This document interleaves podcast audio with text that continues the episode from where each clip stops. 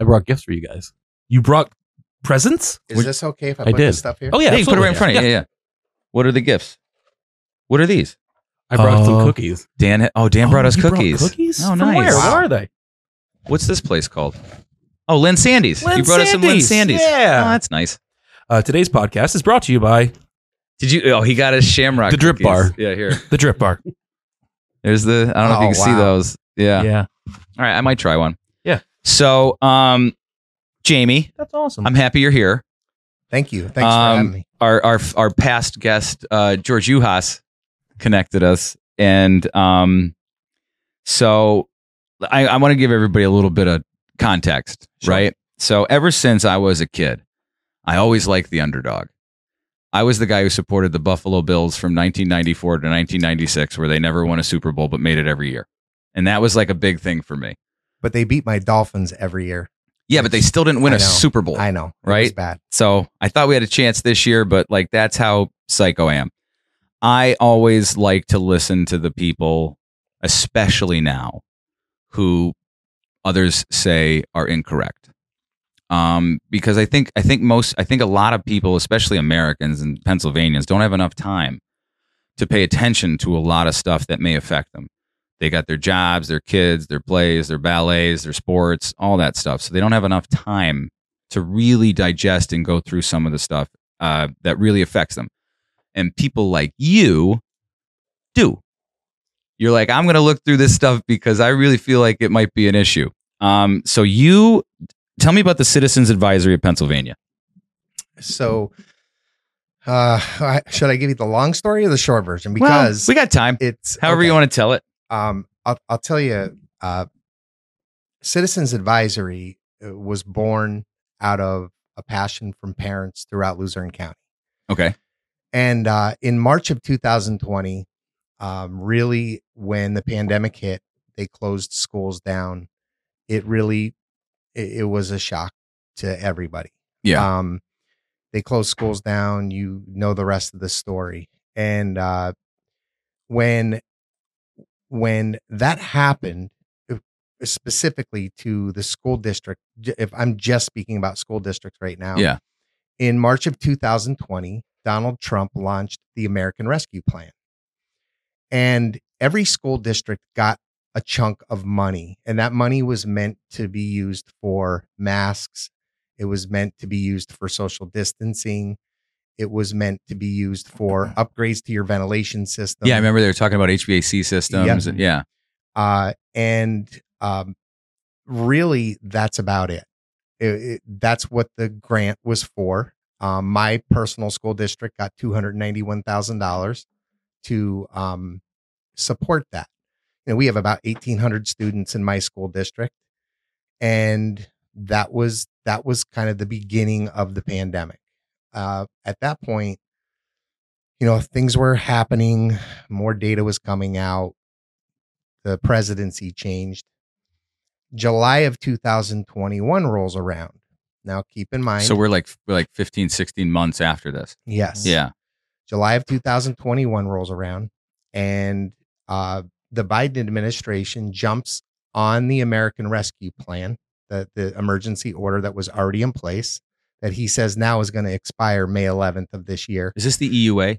The emergency use authorization? Is no, that part of it? That's separate from the vac- Okay, That's okay. the vaccine. okay. Um, so the uh, so in July of 2021, my same school district with the same amount of students received 2.9 million dollars From 200 and some thousand. from 291 thousand dollars, and then they received roughly 2.9 million.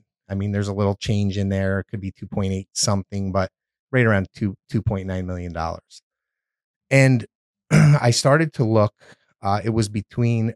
I went to a school board meeting, and shame on me because I wasn't a regular school board member goer. I just didn't go. I Most pro- people don't know what goes on at school board meetings. well, that's what I do for fun now. I'm sick. okay. Um, I, I I actually look forward to them. Oh, is this the shark pit? Oh, okay. I'll jump in here. All right, great. I, I actually really enjoy uh, consulting and instructing our government now because I didn't really understand how to do that and how to really be a partner with them. Okay. So of course I went to the first school board meeting and I'm on Zoom. and I give this long speech, and all of a sudden my Facebook starts blowing up from people I don't even know, text messages from people I do know. Um, they're like, and when I say blowing up in an 1800 student school district, I got like three messages. Okay. Okay. That's, that's what blowing up Yeah. is. No, I'm kidding. Um, but I, I got eight to 10 messages, and people are like, thank you for speaking up. Somebody finally spoke up and talked about this. So 15 months later, what was your what was your words that you said at the school board meeting? Well, in just in July of 2021, when we got the 2.9 million dollars, yeah. this is the grant. I don't know where I can put this. To, Yeah, you to- can see.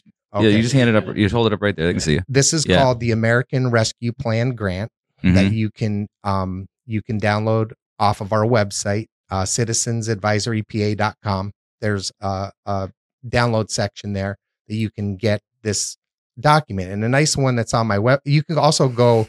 You can also find it like on Google or whatever too. But the nice thing about this one, I went through and I highlighted it, so it's a really easy read. It's 78 pages, so you can really find what you're looking for in it. Okay. Um, I didn't find this yet. I I had just At the time you made this speech, you didn't you didn't see did- that. I Yeah. didn't- Okay. this was in September. So our school district uh, was fantastic, honestly, throughout the pandemic. Um, they were they offered an opt out form for masks. Uh, our superintendent is phenomenal, um, and when when I made my speech at the school board at the Zoom meeting, um, the reason I spoke that day is because our school district had already planned to go back to school with no limitations, So no restrictions. no restrictions. Well, the acting secretary at the time, Alison Beam Is that the acting secretary of? of uh, Pennsylvania. Uh, oh yeah, because they appointed like a secretary of state, right? Didn't they? Do you remember that? No, there was it like an acting health- secretary. health It was health. when- oh, it was, when it was when Rachel Levine. Yeah, went Yeah. federal. Woman of the Year, Rachel Levine. Correct. Correct. Yeah. Okay. Uh, so they appointed Al, uh, Tom Wolf appointed Alison Beam as the acting director. And two days before we were about to go back to school, they she filed um, that schools had to go back again with all the restrictions. This was two days before our kids were going back to school. Well, the school board meeting happened to be coming up like a week later after this all happened. And I got on and I gave a speech about um, why are we only considering CDC data? We're a year and a half into this. There's over 120 other um, studies being done by Robert Malone, uh, Dr. Macari. out of- McCullough, McCullough, uh, Jay Bhattacharya, like all Yep. those guys. Yeah, yeah. And I'm like, and here, the only study that the school district is following is the CDC. Well, long story short, um, I decided to hold a little, like, kind of like a parent meeting in my backyard. Oh no, you organized. Yes. and my, my, um, my nephew owns a tent rental company and I said, Hey, can you put tents up? I don't know if 10 people are coming or 20 or 100 Or none. or none. so I just put it out there. Well, we had 75 people in my backyard Holy under shit. a tent in Sweet Valley. So Wow. it's a very small community.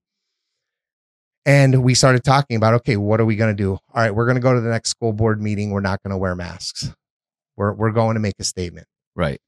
Now, this is before I met real. That was the first night George Uhas showed up at my house. And I never met George before this really? and he i get done talking and george is like can i say a couple words well half an hour later george got done talking and was like they're trampling your rights pennsylvania told us about the quakers like Yeah. William Penn. local control the the acting secretary cannot do this she doesn't have the authority blah blah blah blah blah well that even fired fired us up more Mm-hmm. so then um uh we went to the school board meeting in October. They had it in person and we walked in and there was 50 of us in the room without masks on.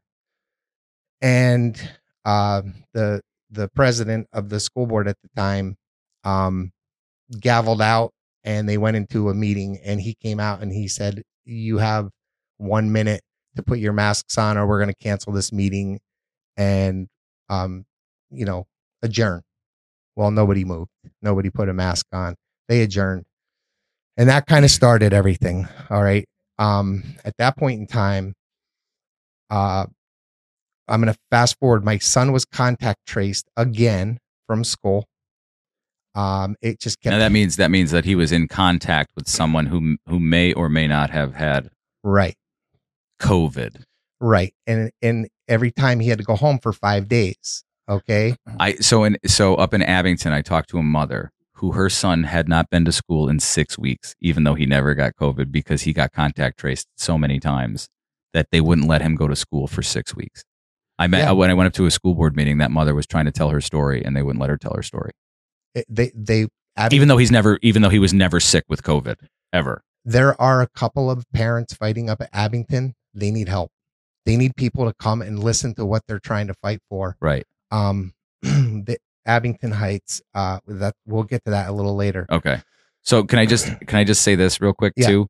So can we all agree in this room, even Dan, that um all enough studies have come up to say that the mask had little to no effect? Yes. Okay, so we can all agree on that. Well, even at this point, the CDC has come out and said unless you're wearing an N95, you might as well be wearing nothing.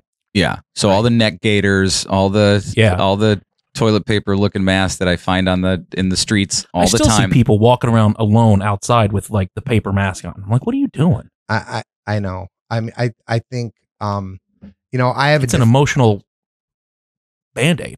I, I have a different perspective on on those people, and I well, let's I, let's I, tr- I truly feel I truly Awful. feel bad for them. Yeah.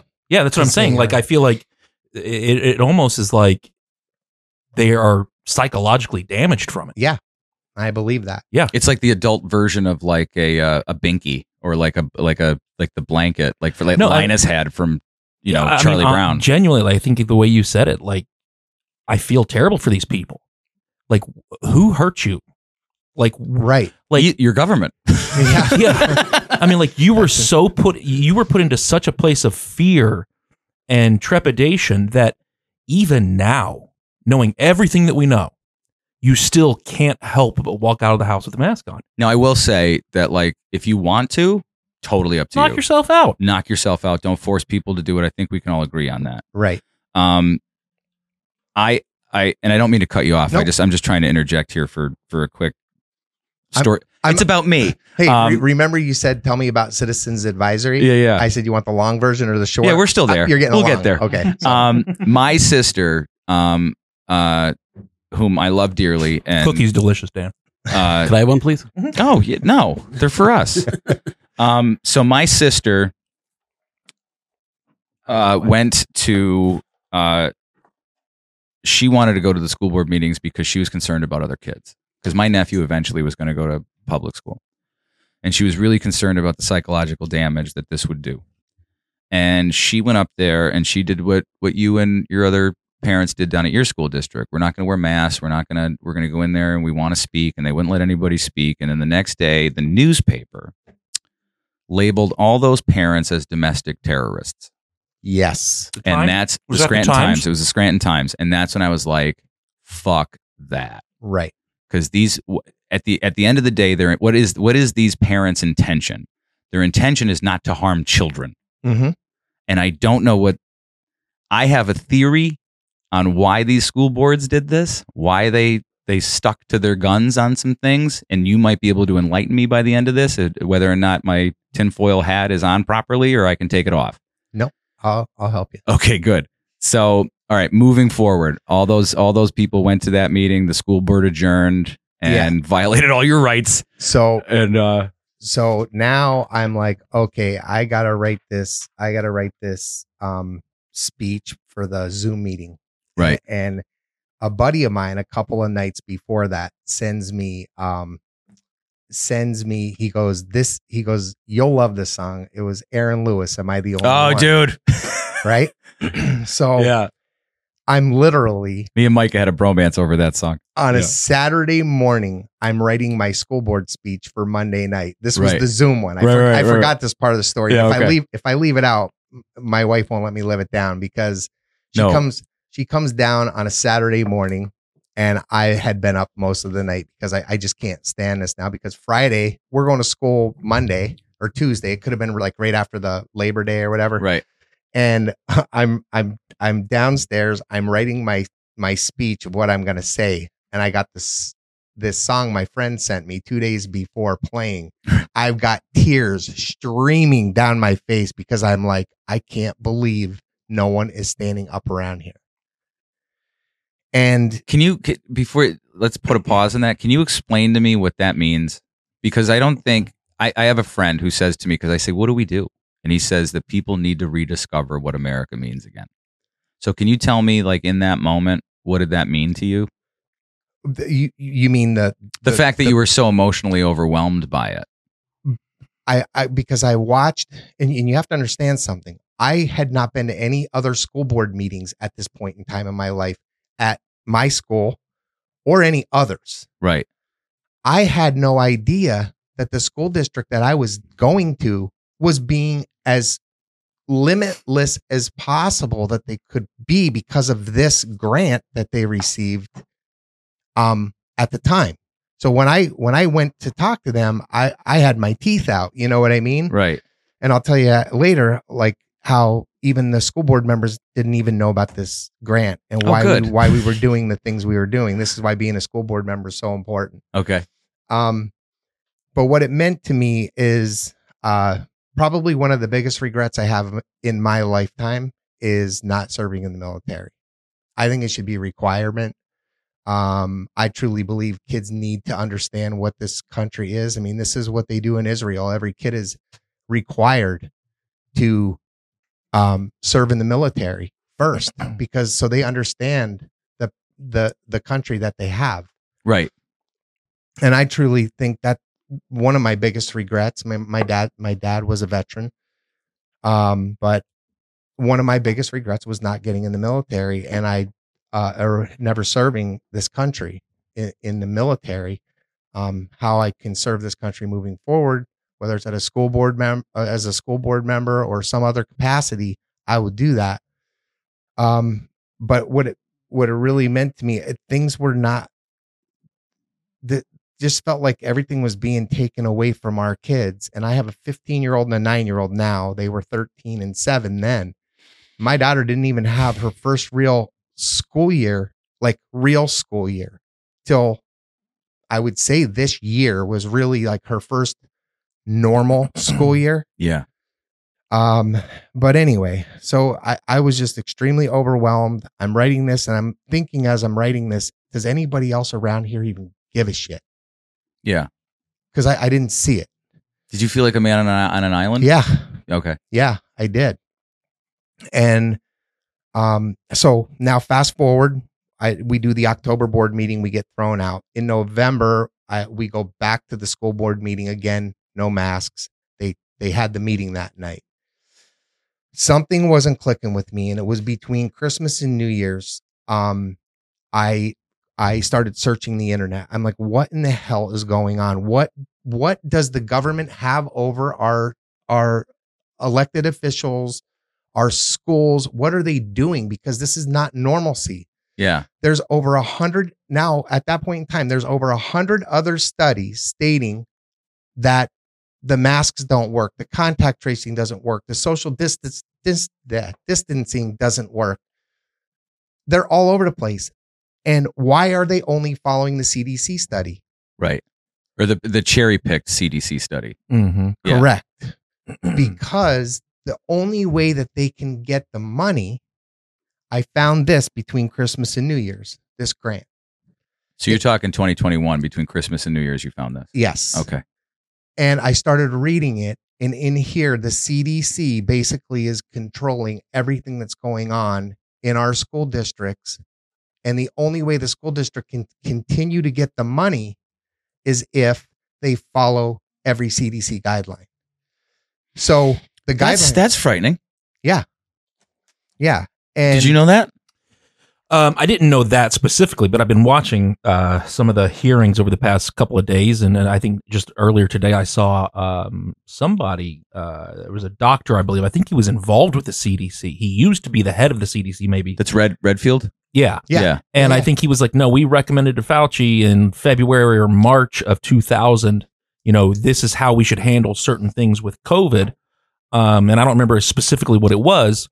And, uh, or, or somebody, I can't remember, like a, two doctors wrote him email saying, this is how we should handle COVID. This is what's going on.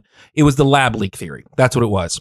Okay. And they said, uh, there was uh, two different doctors. One, um, pretty strongly came right out and said, this has every marker of a man-made virus.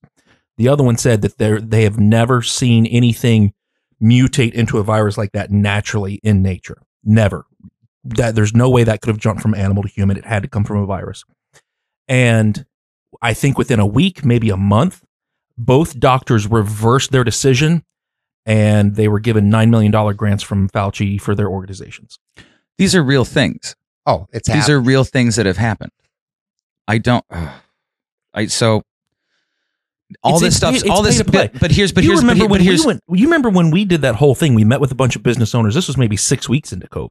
th- this was end of April 2020. Yeah, and we ca- called together, kind of like you did, um, a bunch of business owners. Like, hey, like we got to this 15 days to flatten the curve has gone on quite some time, um, and we're all, all all of our businesses are shut down. People are literally going bankrupt. I mean, it's it's getting bleak out there after six weeks, you know. And we got a bunch of businesses together, had this meeting.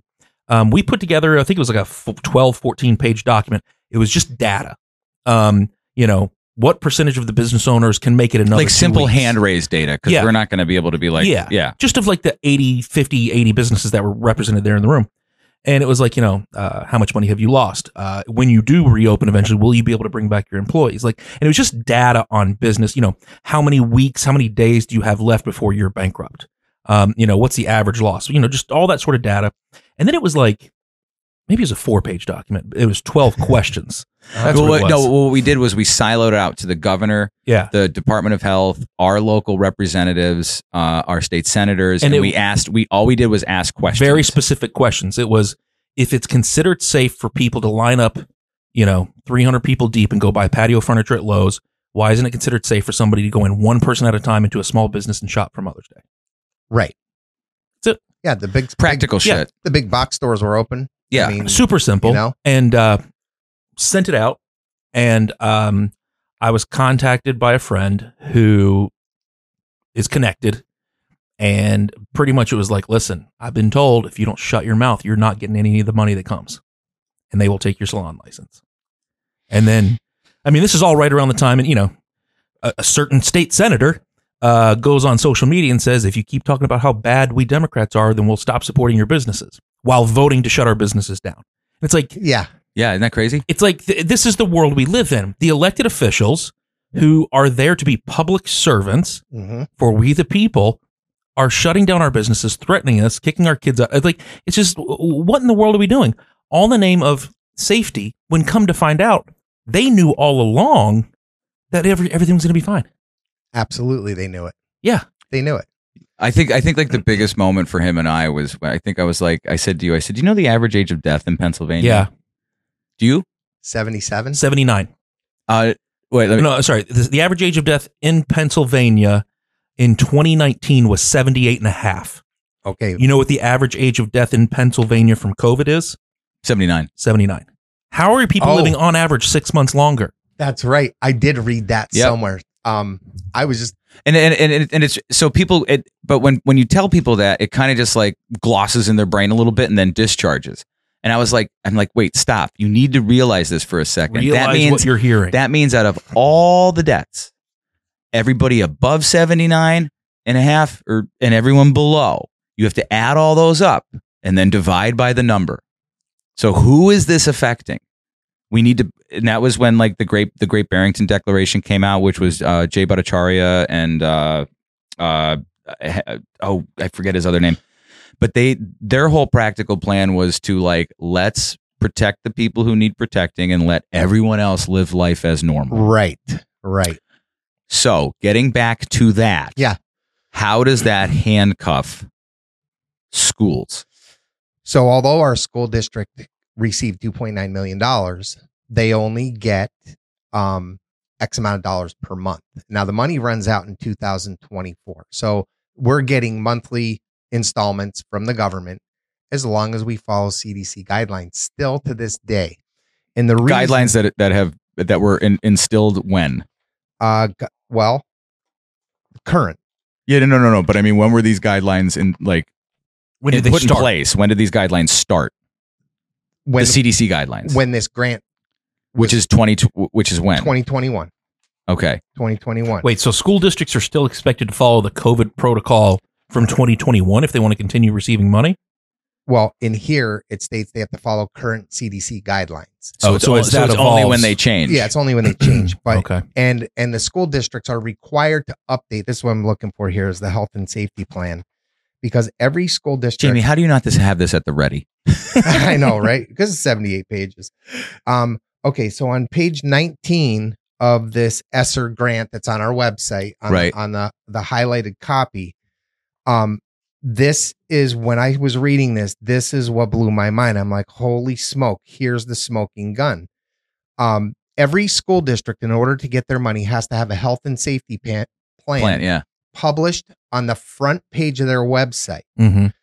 And this is where it came out of. It came out of the 78 page document. Now, these are the recommendations that the state had for everybody, but everything in here says CDC guidelines, CDC guidelines, CDC guidelines. So this is, and then the school is allowed to tailor make certain things without being too crazy. Like our school was very lenient. Uh huh. Um, other schools literally, blatantly abused children during this process. This gave them so much power and they used it.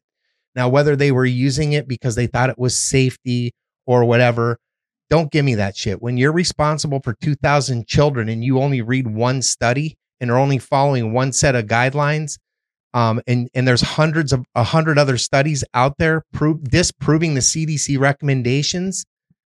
it- It's it you're doing it for money. You're doing it for money. My, I guess my question would be like, the government, whoever they are at this level, could just say, this is what you have to follow. Why are they putting money behind it? Well, again, kind of going back to George's podcast about Yeah. Pennsylvania being local control, they couldn't control everybody by just saying, you all have do this right Now, local control means is like even the Quakers knew that like what's good for Philadelphia might not necessarily be good for rural Pennsylvania. That's so they wanted to have autonomy for for local. Oh, so local school districts have a lot of. power. they're power. supposed to, yeah. Oh, okay. that and they this- don't have to they don't have to abide if they don't want to because that's how it's written in our state constitution. Right. And, Yeah. And this is taking the power out of the school board's hands because now they have to, they have money behind it and you know the school's already in debt. They don't want to get they don't want to lose resources for the kids. They don't like they're getting handed 3 million dollars. Listen. There's cyber schools in Pennsylvania that received over a hundred million dollars What? of COVID relief money. Um, But you- are those cyber schools run by public school districts they're or, or are they private? they're private. Okay. So um, the ones that received a lot of money are private, but there are local schools like our school district. We have our own cyber program to keep our kids in the district, Mhm. but that that doesn't landlock the kids. They're allowed to. Oh gosh, here's another rabbit hole I got to cover with you guys about. Uh, do you want me to get uh, you some carrots? yeah, right. um, so there's this whole COVID um, cyber stuff going on too, that both parties are playing uh, a part in. Um, the Democrats and Republicans. I mean, we're just they're puppet masters. We're puppets. Um, there's a uniparty out there, and we got to take it down because they control us and they control us. Um, which we'll get into that whole thing as well. But when I go back to the So go- uh, just for the people who don't know, Mhm. when you say uniparty, that's interests have aligned, correct? yes, Okay, so it's not to say that like I don't think people understand what uniparty means. I think it's getting bandied about in a way where people don't understand. It's it's if I can understand it in a proper way, let- and you tell me if I'm wrong. It is uh the interest party doesn't matter to these people. The interests do. So it's whether it's self-enrichment, financial uh power. power, stuff like that. What is power? We can debate what that is. Um, ultimately, it's about enriching something about either the party or or the or the individual making the rules. Right. So when you say uniparty, it's like, man, I wonder why Mitch McConnell and Chuck Schumer are agreeing on this. like Tucker Carlson releasing like the January 6 tapes, right? Yeah, they were all pissed. Chuck Schumer and Mitch McConnell were upset about it. And, Mhm. McCar- and McCarthy too. No, right? McCarthy was the one like let it go. Oh, did he? Yeah, Oh, here's yeah, all the here's all the let it fly. footage. And the crazy thing is, is when they're like, "There's 41,000 hours of footage." Yet most of that is like empty stairwells. Yeah. So like, it's not like Well, and at the end of the day, and this is what's so shocking to me, there's people out there that are like, no, don't show it. Why? Just show what happened. Everyone should see Just that. tell us the truth. What happened? Yeah. Because you've got one side telling one story, you got another side telling the other story. somewhere in the middle is the truth. Somewhere in the middle is the truth. And the only thing that we have that will actually help us get there as a country, just show the videos. It's not that hard. The So- videos don't lie. They just show what they show. Absolutely. You know, and Draw your own conclusion. Yeah. Here's what happened. Here's stop The, telling people what to think. Here's give the- them the evidence. let them make up the conclusion for themselves. here's the guy with the horns Yeah, that, walk, that walking idiot. walking between Yeah. nine police officers, Yeah. and they kind of like, They are at one point. It looked like they were guiding him into the Senate chamber. I know. It's like this, and and he's So- in jail so- for like almost five years. So Lewis Black, you know Lewis Black, the comedian. yeah. No. You know him. He's always he used to be like the angry guy, he's like, like he does like you've you've seen him. So he has this. He just recently did this bit about like the news. He's like, you know, they show you a thing, and then they cut to people talking about the thing, and they keep repeating this thing that you didn't see. You're like, that's not what I saw. They're talking about something I didn't see, and by the end of it, you're like, I don't know what to believe anymore. Yeah. So they so they they put they plant doubt in your head. Well, Operation Mockingbird is a real thing. I'm aware. I mean, it's a real thing. And Yeah. If you don't think so, there's no way. Um, People are going to say people are going to say we're lunatics for talking about this, but it's real. It's, It's- like it's, it's out there. We're not we're not Look, crazy they people. Pretty much just came out like what, maybe a month ago, and it was like, oh yeah, the CIA was definitely involved in killing Kennedy. And just, Yeah. it's like, yeah. like, Yeah. you guys do realize like people that kind of think like us. I'm assuming No, you're we're not. Tennessee, but see, see, but I'm not crazy. Like we're just kind of watching these things happen, being like, oh yeah, like yeah two, I know basic ballistics. two plus two equals Yeah. four. that's I know. George's thing. Yeah, yeah, yeah. So I, I it, we, we're we're we're discouraging people to be critical thinkers and ask questions, Yes. which is incredibly bizarre because you're supposed to ask questions. You know, it's like when you're a little kid. Well, why is the sky blue? Well, because it is. Well, why? You know? Oh, because it reflects the ocean. We're like, that doesn't make any sense. That's insane. People will continue to ask simple questions like that over and over and over They again. do. And for us to go like, hey, why is Lowe's open but my my uncle's hardware store not? And you're Yeah. like, don't ask that question. Why can you Yeah. buy carpet from Home Depot and Lowe's, but Giant Floor? I don't know if Giant Floor was. There was another carpet store on Kaiser that wasn't allowed to be open, they shut down like locally Yeah. by us. It was a mom and pop place. They Yeah. shut it down. and they sold the exact same rugs. You know, and, I, and, and and and that's where like I come from because like I'm Gen Z or Gen X. Yeah, I'm Gen X, I I right? I a grew up on I grew up might on, be a I grew up on Pearl Jam.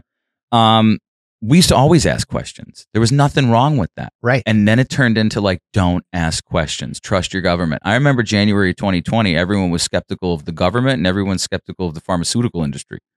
And now here we Now we're worshiping at the altar of the pharmaceutical. It's industry. insane. Oh. And and I just before yeah, yeah, no, go ahead. and I don't want I, I don't want to cut you off. It's not like my sh- it, well, it is our show, but like you're the guest. But right, look at Dan over there laugh. Um, yeah. I forgot I was going to say. Continue. you were we hate about the government. We don't trust the government. We grew up in the 90s. That's, but here's the thing: I don't hate Pearl the Jam. government. You Pearl Jam. need a government. It just needs to be accountable to the people, and it needs to be effective. And don't lie to us. It's not that hard. Don't Yeah. lie to Yeah, us. just don't lie. So when when I tell you when we, we were talking about the uniparty, okay, um, so you have the Democrats, right? Yeah. They're pushing the masking, they're pushing the vaccine, they're pushing the social distancing, keep kids out of school, keep them safe, blah blah blah blah blah. On the other side, you have the Republicans, which was a uh, which was a Republican majority in the state legislature in Pennsylvania. I think it's been that way for 17 years, and it just changed this year. Well, if we ever get Fetterman back, um, it will. I'm change. crossing my fingers. I, I hope know. so. So, Man, Damon. but seven. Wrong. Should I not say that? Should I not say that? Seven. Hello, good night. Oh man, that Can I tell you so- something funny about that? So people, so like, uh, uh, people were asking me what my thoughts of the debate were, and I was like, I was like, the first answer will let you know how it's going to go. And the first question was, what why are you running for senator? And he said, hello, good night, everybody. And I was like, holy shit. Like, this is. I- I think, I, here's what I think. I think what they did to that man, whether you agree with them or not, is cruel and inhumane. I think pushing him, the, the worst thing that you could do when you've had a stroke is increase stress. Right. Worst thing you could do. Well, now he's in Walter Reed. He's stuck there. Yeah, but Like- he's in there for um something else. right? Clinical It's depression. all Clinical it's, It's depression. all got to I think it's linked. all. I think it's all. I think it's all. connected. I think Yeah. it's all smoke and mirrors. I think. I Yeah. think. I think. I think. Unfortunately, I think he's in a bad place, and I don't. I feel so terrible for what they did to him.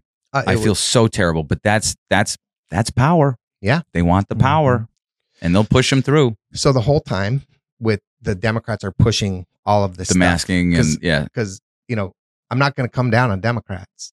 Um, I'm coming down on them both. The yeah. Republicans. This isn't a party thing. The Republicans are sitting there with a, a majority, the only Republican majority legislature in the United States that had lockdowns, Pennsylvania. Let that let that sink in.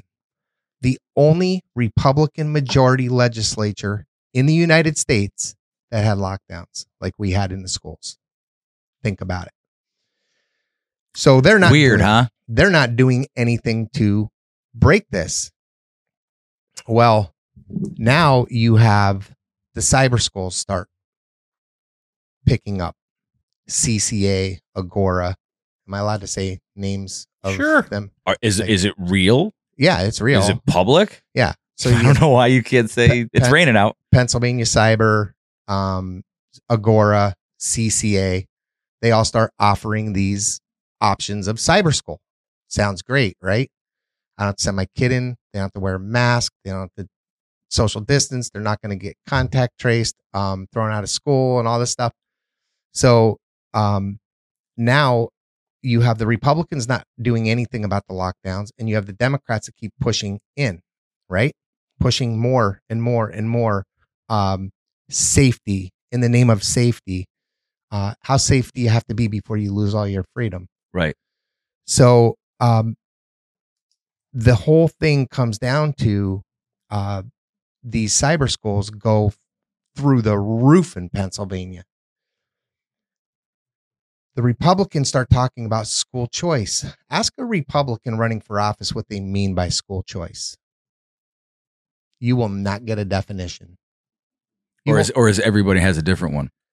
you, You just won't get one at all. you won't you won't get a, a stance. Well, you know, school choice. You know, kids can you know, the money follows the kid, they'll say. Money Yeah. follows the kid. Yeah, the money will follow the kid as long as they go to a cyber school because they're getting funded uh by donors that are in the cyber school business. Both sides. So the politicians are being funded by the donors who are in the cyber school business. Both sides. Okay. And so it's a collapse of the public school system for money. That's what's happening.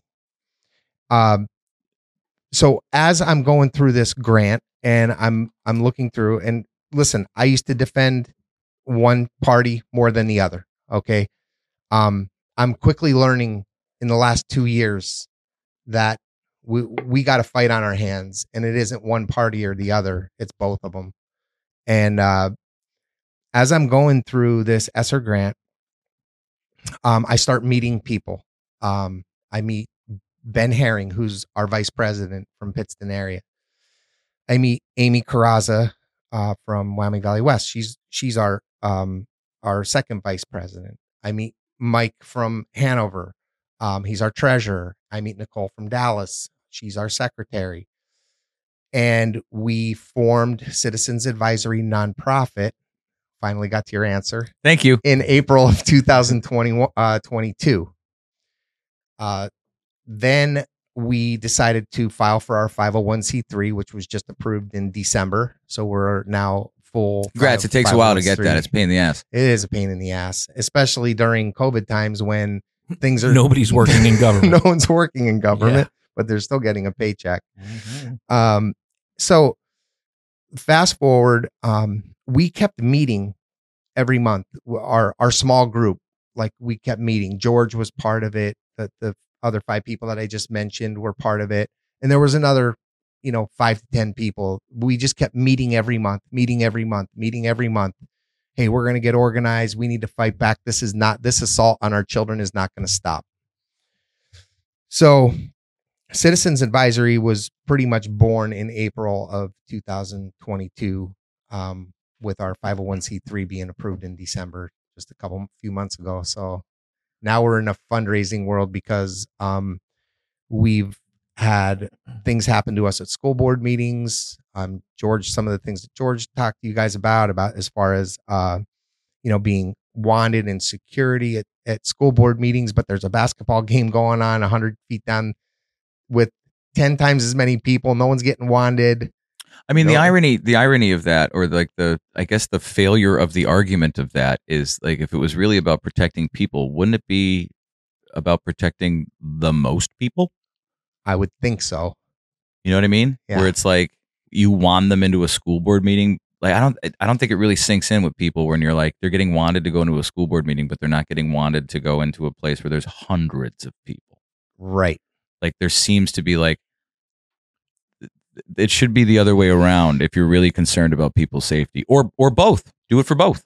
Yeah, and they're they're trying to chill the public and keep them out of school board meetings. I mean, it's obvious. It's it's obvious. Um, down at Pittston, So you think that there's an active effort to keep parents out of school board meetings at by who at or what? at Tunkhannock there is by Okay. the by the school board, and the school. There's no doubt in your mind. There's no doubt in my mind.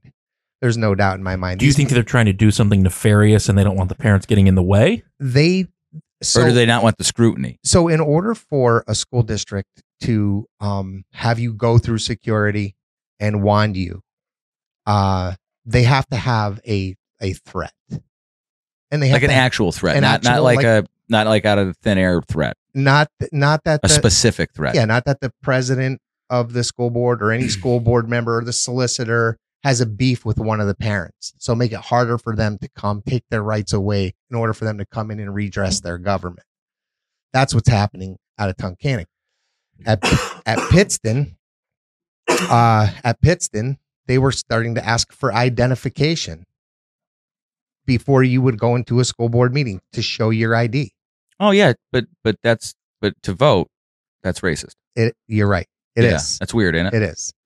And um, so they're doing all these things to chill. Now, none of that ever happened at my school board meetings. Um, I'm, I'm, I can tell you, it's happening in Hanover, uh, where they're making it more difficult, putting security measures in because these parents are, uh, what did you call them earlier? Domestic terrorists. I Oh. didn't. No, no, no. The newspaper did. Somebody said it. Yeah, the yeah, the newspaper did. The uh, Scranton Times Tribune did. yeah. Shame on them. Shame Yeah. on them. So, well, that came right out of the mouth of Merrick Garland. Too. Mhm. That that was they were just they don't have anything. Scranton Tribune, you said. Times Scranton Tribune. Time- yeah. Times Tribune. They don't have any ideas. They just take what they hear from these goons and put it in their paper.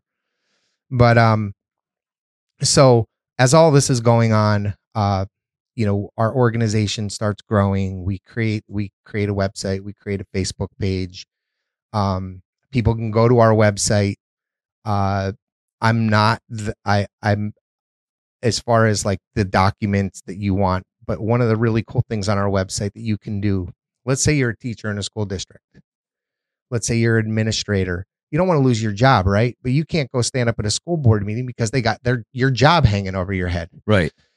Even though if if somebody stood up at a school board meeting and they were fired shortly after, you'd have a retaliation lawsuit on them in a heartbeat, especially if if you did nothing wrong to to be fired or let go. But that's how people think. Right. You know, they- they have a house payment, they have a car payment, they have kids they're raising, they have, you know, expenses. They don't want to lose their job because, ah, I'll just let it go this time. Yeah. I standed on my. I stood on my integrity to make sure my kid couldn't eat. Right. Right. Exactly. Yeah.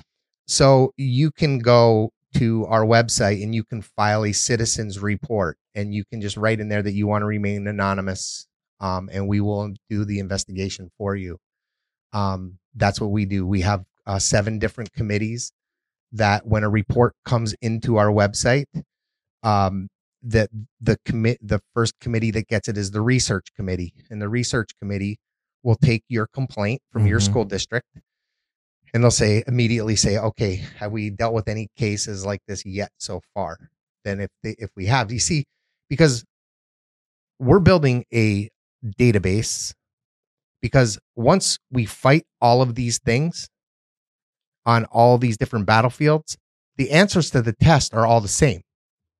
But there's a huge effort to get that rock up the top of the mountain. And that's what we're doing now. We're taking any complaint that comes in and we're um the first the research committee gets it, then our uh then our um uh our next committee will file like right to knows if we need to file a right to know we need information um So the research committee says, is there validity to this? Let's look into it a little bit, and then it's yeah the, the actionable items. then it'll go down yeah it goes Yeah. down to the next committee they'll fi- file any rtks or anything that we need to know from the school district um and then it goes to our law and strategy and policy committee and we see what laws they broke what policies they broke because these school districts they're breaking their own policies every single day Yeah, do you remember. George was telling about that, Mhm. where he's like the first five they broke for this one kid he was telling us about. yeah Yeah, Well, it's so funny because like all of this started, like I mean, we started all of this out of COVID times and some of that craziness, you know, and, and you and George, it's wild to me because the conversation started from, um, you know, masks or, uh, you know, contact tracing. Your kids keep getting bumped out of school every week.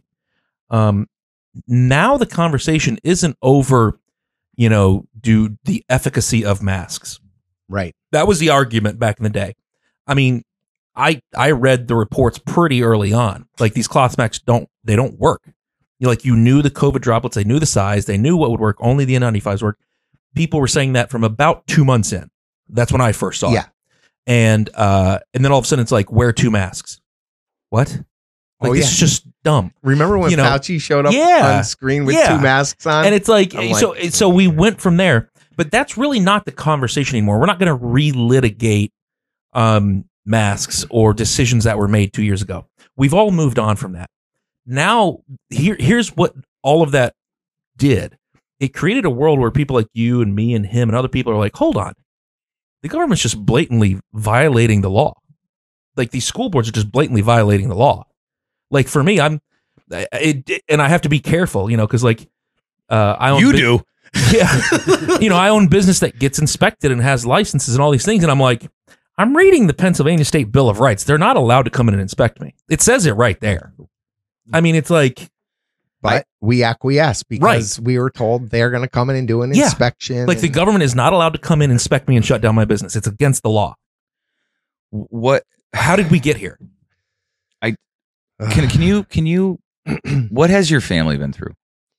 Uh, my family, For like is- like forget about like retribution, the politics of it. Like, what has it been like for your family it's personally? it's it's a lot. Actually, I said to my wife um, when this started, I said, you know, when I get involved in something, I don't stop until I'm finished. Right. And I said, I need you to be with me for two years. I need you to bear with me for two years. And that's what it's going to take to get this organization up and running, getting it clicking. Um, I have a background in business, so I kind of knew 24 months is really where you hit that stride, that that Mhm. that big stride at 24 months is when you, you know, if you're because a lot of the a lot of the upfront stuff is the organization, the website. um, but now we have a place where a mom, a single mom, a single dad works all day driving their kid around. They don't have time to go fight. So they just do it. They just get along. They just go along with whatever Just trying to get through the day. right. And um we built something now that people have a place to go. We there's nothing like us in Pennsylvania.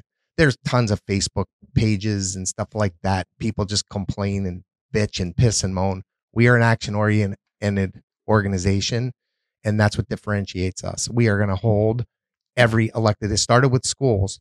We are now in the Luzerne County, and we are holding their feet to the fire as well. Um, it all starts with how they run their meetings. Are they running their meetings legally?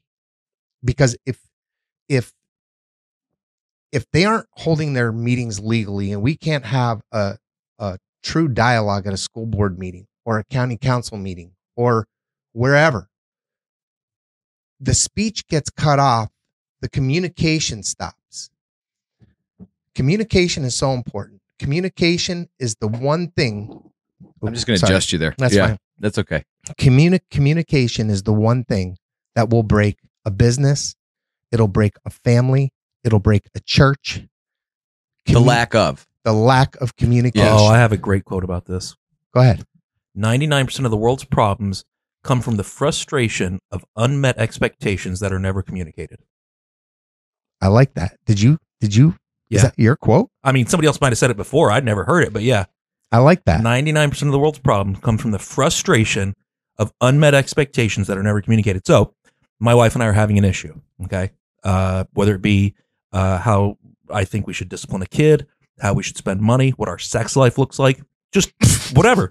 Yeah. You really had to get that one in there. I there. had Yeah. to really get that one in Yeah. there. Oh, I've taken a couple digs. Oh, by the way, I'm Mike. I have sex. today yeah. Yeah. I'm sorry. It's okay. She doesn't I- watch. Carry on. Yeah, she doesn't watch. She thinks we're idiots. Uh, but like, if you have an expectation, like if I have an expectation about how my wife is going to spend money, and she doesn't, now I'm pissed off. right And over weeks, it grows. And she, you know, and it's like, where'd you get this new pair of shoes? Where'd you get this new bag? Where'd you get this new shirt? Like, what is happening? And I never once have that conversation. The resentment and all that's going to build up and build up and build up inside of me. But if she and I have a conversation like, hey, like finances are a little tight, you know, what do you need to be happy monthly to spend on whatever, you know? And we're good right now we're on the same page you know um, with uh, for us as business owners we have employees okay? As a boss it's my job to communicate my expectations. If i don't and they don't fulfill them i don't get to get mad. I, I haven't communicated that. You know like you it's it's no different in every relationship. You have to communicate expectations. Why so i mean that brings up a good point. Like why is it that the people because here's the thing. If you go out and vote for someone right in essence what you're doing is is like you know how they say like uh like your real friends will help you move? Yeah. You know what i mean? Yeah, Well, yeah. speaking So- of which we might have to help alexis get that couch out of her apartment.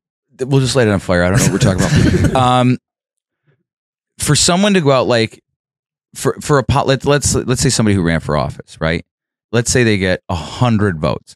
There's a hundred people that went out and voted for you and and you have no gratitude for that. You're not communicating with them. You're like oh thanks for the thanks for the job. And i don't know i don't know why politicians or, or elected officials don't take a greater interest in communicating with their constituents or the voters that voted for them. I mm-hmm. don't like just based on what you're saying like so it, what, what is going on here we're, we're either we're not or are we acquiescing? Are we not asking questions? Is there too much shit on our plates that we don't have time to ask the questions or have a have a dialogue? Or are they told not to have a dialogue with their constituents or their voters? Like what what do you think is going on? I mean minus like the the uniparty tinfoil hat thing. Yeah. like what do you i don't understand how a human being can be like thank you for electing me. I'm not i'm never going to address your issues now. Um i think i think we've stopped i think we our our world is so busy now. And when we're not busy we're on social media we're on our phones we're doing something when we're not busy. There's no there's there's not much downtime anymore um in the digital world that we live in. There's not much downtime. And i think that has really taken people out like um out of asking questions like you voted for this. Like i see your vote here. Don't don't tell me you didn't vote for this because you did. We uh i i also look back um and this is actually something really interesting which about 40 years ago there was this big women's liberation movement okay? Prior to the women's liberation movement there was typically one person that worked mm-hmm. outside the home and then there was one person that worked at home um whether it was the man or woman wh- whatever it was typically a one income household. Mm-hmm. But when this women's liberation movement started, um, stay at home moms or stay at home dads were looked down on almost. They were like, oh, well, you know, she, she don't have a career or he don't have a career. He just stays home with the kids. Believe me, stay home with my kids for like a week and then tell me the kind of work yeah. that it takes. It's not easy. So I don't know your kids personally. I'm just assuming that like to be a stay at home parent, it's not easy. No. yeah. And that typically that that that parent that was the home parent was the ones that were at the PTA meetings. They were at the school board meetings, keeping them in check. And then if you look around in 19 80s, early 80s, there was this huge influx of double income families in the United States. And that's when things stopped getting looked at. Stop. We just didn't pay attention. Not that they weren't important, but they weren't more important than putting food on the table.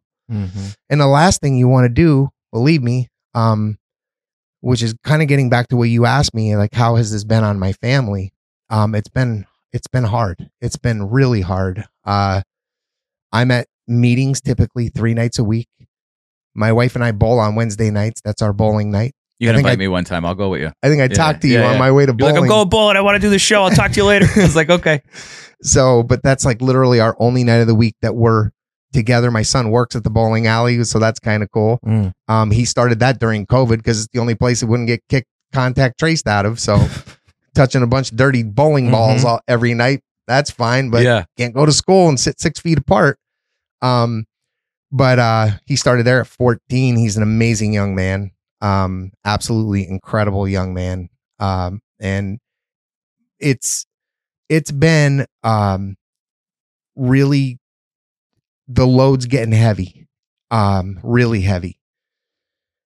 In January, January 30th, we we hired our first full-time employee at Citizens Advisory. Like six weeks ago. Yeah. Congratulations, Wow. man. Yeah. Her name is Jess uh, Stahlnecker. She's from Crestwood Area School District. She's a teacher for 18 years. Um, so she knows the school, like she really understands the school side, and she's very, very territorial over her children. So, Yeah. like, what a perfect, what a perfect mix, right? Right. Mhm.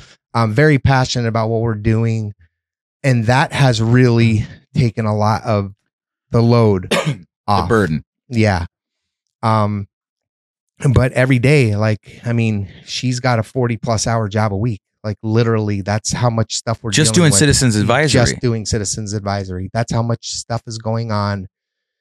I'd love to have her come on one day and kind of tell you what what we're what she does every day because you the the stuff that's going on in school districts right now you would not even you I, I would sit here and tell you and you'd be like bullshit there's no way that's happening well, oh I can tell you Tell us like well, your top Jamie. three. okay The top let's- three that wait, seem hold on, like the hold on, hold on. most- Right before you do that, Oh, let's do some smelling salts to wake up and Oh my make sure we gosh. digest this. Why as are we much- doing this again? Uh, because because I loved your face on it the last show. By the way, I, I went to your website while you were talking there for a little bit. It's so simple. Um, to do like it's it's all it's all it's all right there. Our mission, need for engagement, uh, submit an incident, donate. That's it. Super simple on that homepage. thank you Um, Dan, it's you wanna- really really well done. yeah we, Here, hold on, Dan sniffing.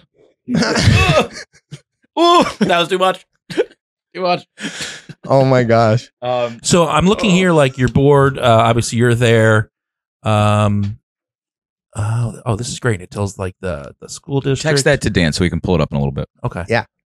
Awesome. Um, so when I asked about your family, right, Mhm. there is there's collateral damage for being an advocate. People Yeah. are going to be upset with you.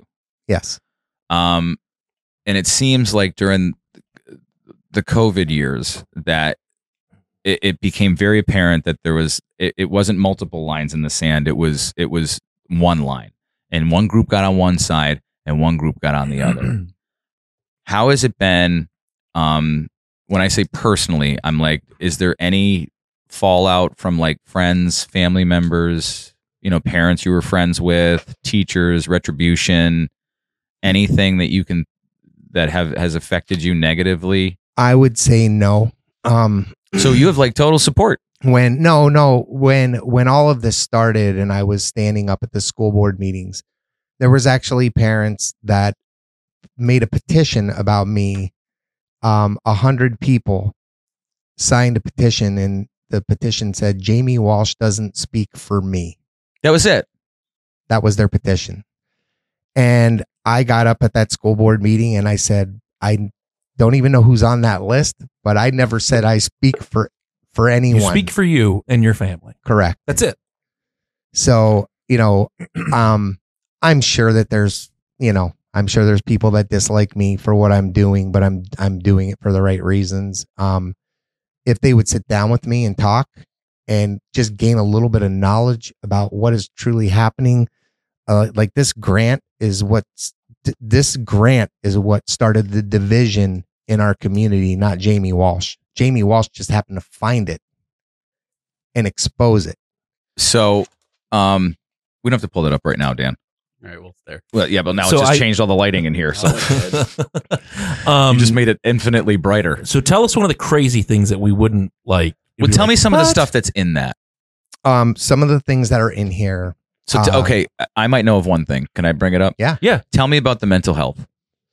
Okay, so the mental so for people who for people who don't know, can you can you give us a baseline for the mental health criteria and then something new that they're trying to implement, yeah, so mental health is extremely important. Um, Mm-hmm. especially during COVID with the kids? extreme, e- e- extremely It important. crushed them. Yeah. and um, and the the the problem with the way that they're addressing it is through apps. So like phone apps. like okay um i'll tell you right now uh hazleton area wilkes-barre area I, i'm only talking luzerne county That's what you know. Talk what you I- yeah, talk what I you know. i Yeah. know them more i know them better than i know a lot of other school districts around here um wilkes-barre area uh wyoming valley west crestwood had it for a while we stopped it there An app. yeah um hey uh, i say hazleton area Yeah, I think you did. Yeah. Hazleton area. So there's there's there's like 13 school districts in Luzerne County. Those four have a, an app called Rhithm, The same app, the same app, which means that they paid for it. which means it, it is paid for, but in this grant, 20% had to be used for certain things. Like a certain percentage of the money had to be used for certain categories, which we can talk about that again. But specifically when it comes to mental health, every child, when they log into their Chromebook, now every school district's a little different. Like Hazleton started it in third, seventh, and ninth grade. Okay. so a kid opens their Chromebook. Um, I actually have a list of the questions. You want me to read them to you for a third grader? Yes. Oh, this is great. Oh, This is these are the Oh, questions boy. that the app asks a third grader every morning. every Oh, morning. every morning. Every morning. Oh, this is gonna be. Wait, wait, wait. So every day they log in and they get asked questions. They get asked. Do they are they are they obligated to fill them out? Yeah, or they can't log in to do their work. Are you shitting me? I swear to God. All right, let's hear these questions. Uh, third grader would be eight years old, nine years old. Uh, my my daughter's in third grade. She's nine. Okay. It's not at Lake Lehman, so that's a good thing. So basically, uh, for those that don't know, uh, you have to answer these questions like you would the Face ID for an iPhone or the thumbprint for like another phone. In That's order the to only, be able to. Do in order to be able to do your day's work. Yes. This is Okay, you're gonna- And if they're home like for a for a homeschool day, like a snow day, or they call them FID days now, flexible instruction days, Oh, why do they keep coming up with these names for shit? because It's during a snow day. during well, the kids can't have snow days anymore. They got to work. Okay. They got to work when they're home. It's Wow. bullshit. Don't even get me Um, on these snow days either. yeah. All they do is they log in for like a half an hour, and the teachers show up, and they're like, "Oh, do this worksheet. Check back at one if you need help," and then they're gone. and then like, the teacher goes it. and watches Stranger Things for the rest of the day. yeah. Danny, do you have do you have kids? I do have two children, uh, Where- one in second grade and one in fourth grade. okay. Okay. And Micah has two children, but one of them's out of the out of not out of the high school system. He's he's graduated, Oh, okay. but he has he in still has a daughter in high school though. Okay. Yeah. Okay. Um so these are the questions that are these- asked to third graders. every morning. Nine years old. Every- Okay, Every single morning. five days a week, 5 days a week. And if they're fifty-two weeks a year. Well, not fifty-two weeks a year. uh, Whatever, one hundred eighty, whatever. 180 days. I tried to be smart, and failed. Yeah. Um, what does it feel like inside your head today? What? Okay. And is this like? Do you have to? Do they have to write an answer? Is it like multiple choice? Your eyes are welling up, and mine are too. I'm not happy about This this. is this is How do they? What's it like that inside question? your head today? so. The only way a kid can Is it multiple choice? no. The only way the kid can answer these questions is with emojis: a happy face, a sad face, Oh, sweet Jesus! an angry face, all emoji. There's no you can't type any any words into it. Um number 2, what does it feel like in your body today? And and somebody puts an an avocado? Like I, I don't understand how this helps children. I'll I'm I'll tell you how they think it's helping children. Okay, keep going, Jamie. This is like Chinese water torture. How much energy do you have? Number 4, how is your social life? How is your social life? Who has a third grader? You have a second A grader. second grader, Does yeah. your does your second grader know what a social life is? He kind of has an idea. I think he has friends, but the whole concept of it, like, no. right? Like if you said, if you went home tonight and said, uh, son, how is your social life? Okay. Right. Yeah. Um, I don't know. I Right. don't know. Yeah. Dirty Mike, me, Dirty Mike, and the boys are going for cocktails Friday.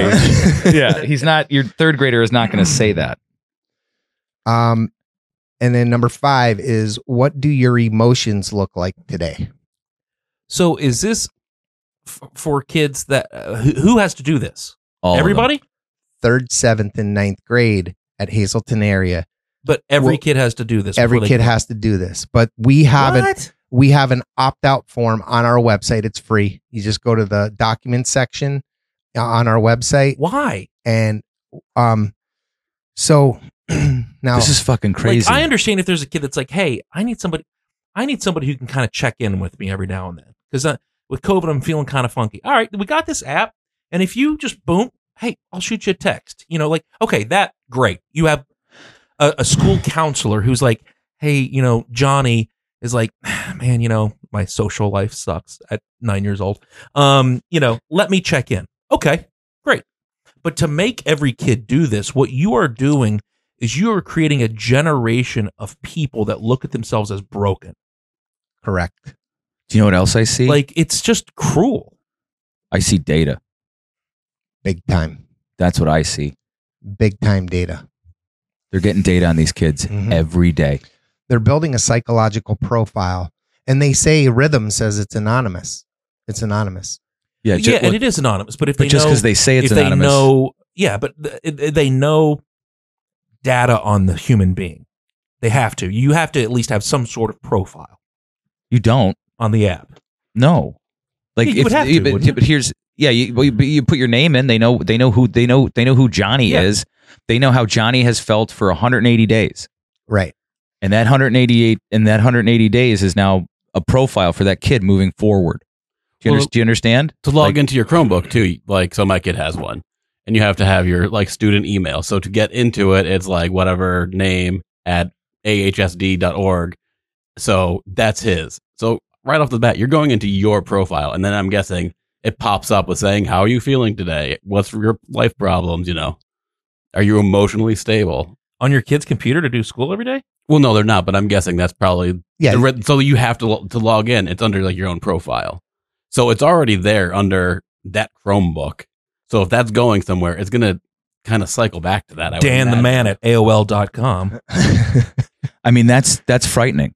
yeah and it's linked to I didn't know. I had. This is the first time I'm hearing of this. I had no idea that this was happening. it's linked to your chi- child's student id that follows them through their entire school life See, see, I think this is under the guise of help, but it's not. Mm-hmm. So, um, then at the end, so I had this one mom up in Hazleton that I was talking. The reason I keep talking about Hazleton is the one that I'm most familiar with because we actually Citizens Advisory and a mom that's in our organization just forced. By the way, we had to force the superintendent because it was all of this is being done without the parents' knowledge. Oh, they don't know. They never notify the parents. Do they? Ha- uh, they're obligated, aren't they? at in the state of Pennsylvania at 14 years old. I think it's Senate Bill 856. Um, at 14 years old, if your child needs mental health treatment, they can get that. They can get mental health treatment on their own, and the school district can cannot communicate. It's HIPAA. They can't communicate that your 14 year old. It's a violation of your health rights, your health, your health privacy rights. Yeah. So so at 14, no, um, they don't have to tell you. They don't have to tell you that they're doing mental health assessments on your children every. Well, I shouldn't say that. If your child is getting mental health treatment, um, then they don't have to communicate that back to the parent at 14 years of age or older. They're actually trying to amend that bill to include vaccines in it now as well. At 14 years old, you don't have to tell your parents that you're going to get a vaccine. Right. And this is why I want to talk to your sister. Wait, wait, When what? did, when do we start letting 14 year olds make decisions Yeah. about anything? I know what kind of decisions I was making at 14. I know it's. I know, I, kind of I know it's. I made yesterday. and they were terrible. They're dumb. they were terrible ideas. Like, but I mean, at 14, like, you, I can only speak as a guy. At 14, we were all dumb as a pile of bricks. Well, that's good. I'm glad you can only speak as a guy. yeah, yeah, yeah. Well, we'll fix know, that. we'll see how the rest of the week goes. Um, but like, it's it's like they're chil- chil- they're children. This is this you're is not allowed to make medical decisions at 14. I'm sorry, you're just Yeah. not. You know, you're not allowed to get a tattoo. You're not allowed Yeah, but to it's- vote. but it's- you're not but it's a- allowed to do a lot of things. It's permanent. Correct.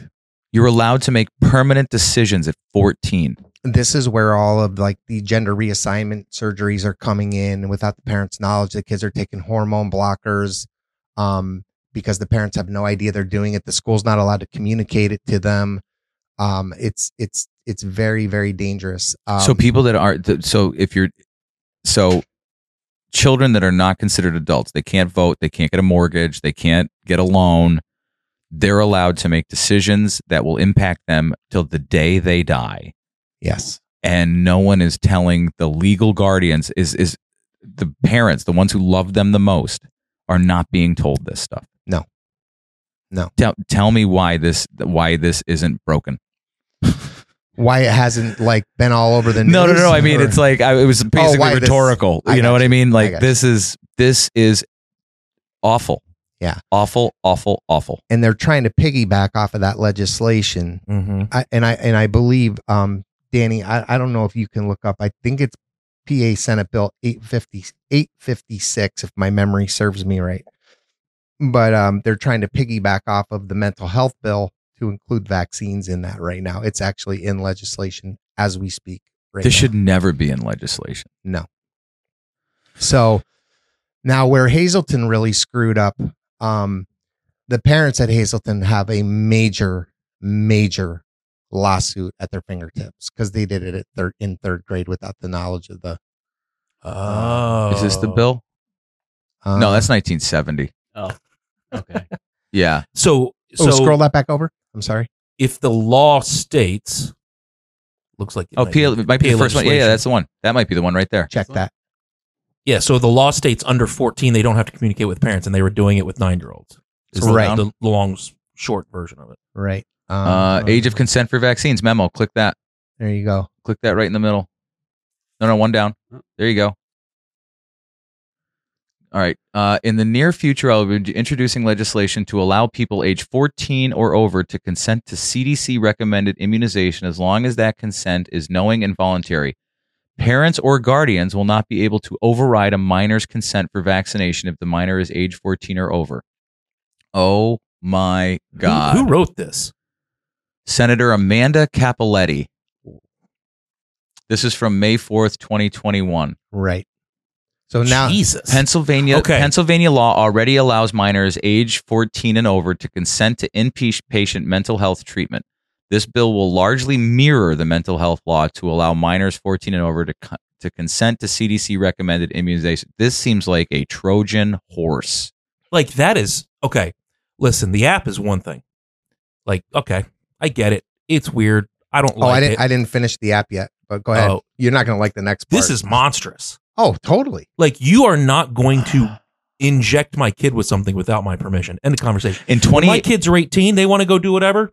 Okay. Dan, keep that there. In 2018, the United States saw the second highest rate of measles cases since the disease was eliminated in 2000. In Pennsylvania, there were over 12,500 students in school whose parents opted out of the vaccinations required by the Pennsylvania Department of Health. Many of these students may want to be vaccinated, but have no way of doing so without parental or or guardian consent under Pennsylvania law. So here's the thing that I want to just let everybody know. In 2018, in, in the in the in the in the last few years, there was measles outbreaks. Do you remember these? Mm. I, I don't really recall. There was one in New York. There was one, I believe, in New Jersey. Okay. But what they found out was is that the measles outbreak is because there's two types of measles vaccines. One of them is an aerosol. The other one is an actual injection vaccine.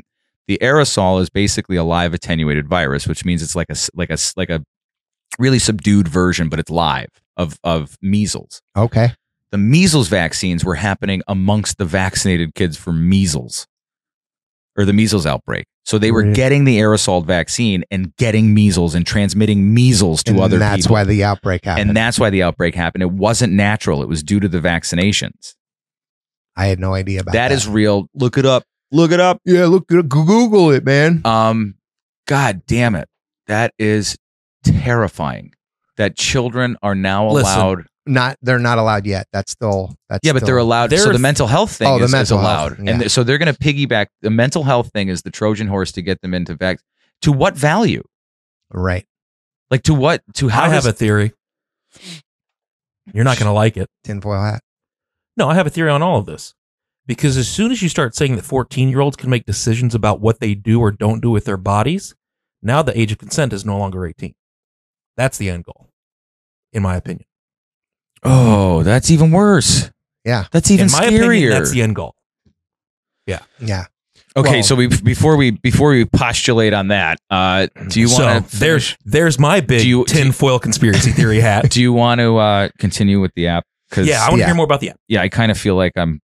It's like it's like masochism right now. So, So so, this mom um, Uh-huh. up at Hazleton area, uh, she her daughter's home one day for a snow day in December or whatever, and this is like four months ago, Yeah, five just- months just- ago. just a few months ago, and really the first mom in our area that actually saw her child that reached out to us. I'm not saying it's the first one that ever saw it. I'm just saying the first one that that, that spoke to us about it. Her child logged on to the Chromebook and saw this. She saw these questions, right? And um, her daughter, she said to her daughter, "Answer these questions in front of me. I want to see what what happens here." So she answers everything Oh no. completely positive completely positive I feel great. Everything's going well. yep yep my social life is fantastic you know Not a complaint in the world. I'm actually happy. yeah at the end when it's over a video starts playing What? You know if you're sad there's people that you can talk to. Um, you can go talk to your teacher. You can go talk to the principal. You cannot talk you- well i it didn't say you cannot talk to your parents but it, this the, the the the specificity was talk to your principal talk to your teacher talk to your guidance counselor. The the focus was on the school is going to solve all of your problems um, now imagine a third grader answers everything perfectly, but then watches a sad video at the end of it 180 days a year. Do they have to make it through this video to continue Yeah. doing their? s- Oh yeah, this this is how they log in Dude, to their Chromebook. Dude, did you know this? No. Is all this crazy? To I got to ask my kids if they had to do it. Um, you know what? I was at a meeting, I won't say where, last uh, Monday night, and there were some Wilkes-Barre parents there. Say and- where. No, don't don't. and uh, there were some Wilkes-Barre parents there, and I told them what's going on, and I'm like, get the get the hell out of here! yeah, It's not happening. this is so. This is like a few days This ago. just a few days ago. Yeah. My phone rings Tuesday morning. Holy shit, man! My, my I asked my daughter about. I asked her to pull her Chromebook up, and she's doing it every day. I'm like, I told you. So, How do we get? I'm the going to text my kids right now. How do we get the video? I want to watch that video. oh, the great thing is, um, Hazleton area because of this parent, who's part of our organization. Uh, because of this parent, the superintendent had to send a letter out. I have the email that I can I can send to you guys. That he sent a letter out to all the parents, um, talking about how they just want safety and this and that. Basically, backtracking all of the illegal activity that the school district's been doing on third graders since um, the beginning of the school year. But this is the third meeting that we had to go to to finally get them to take action and stop this garbage on these kids. Which means three months, at least three months. yeah, three months. So so 20, 40, 60. That they've they've seen that video 60, 70 times since then. Right. Seeing sad videos every day. Yeah. You know, And you know, so in, in the world of in the world of politics and advertising and blah blah blah, it's like you tell them three times and they start to believe it. correct. Now, how many times have these kids watched this video? And and it takes 90 days to create a habit. Mm-hmm. And They're already that- there. They're there.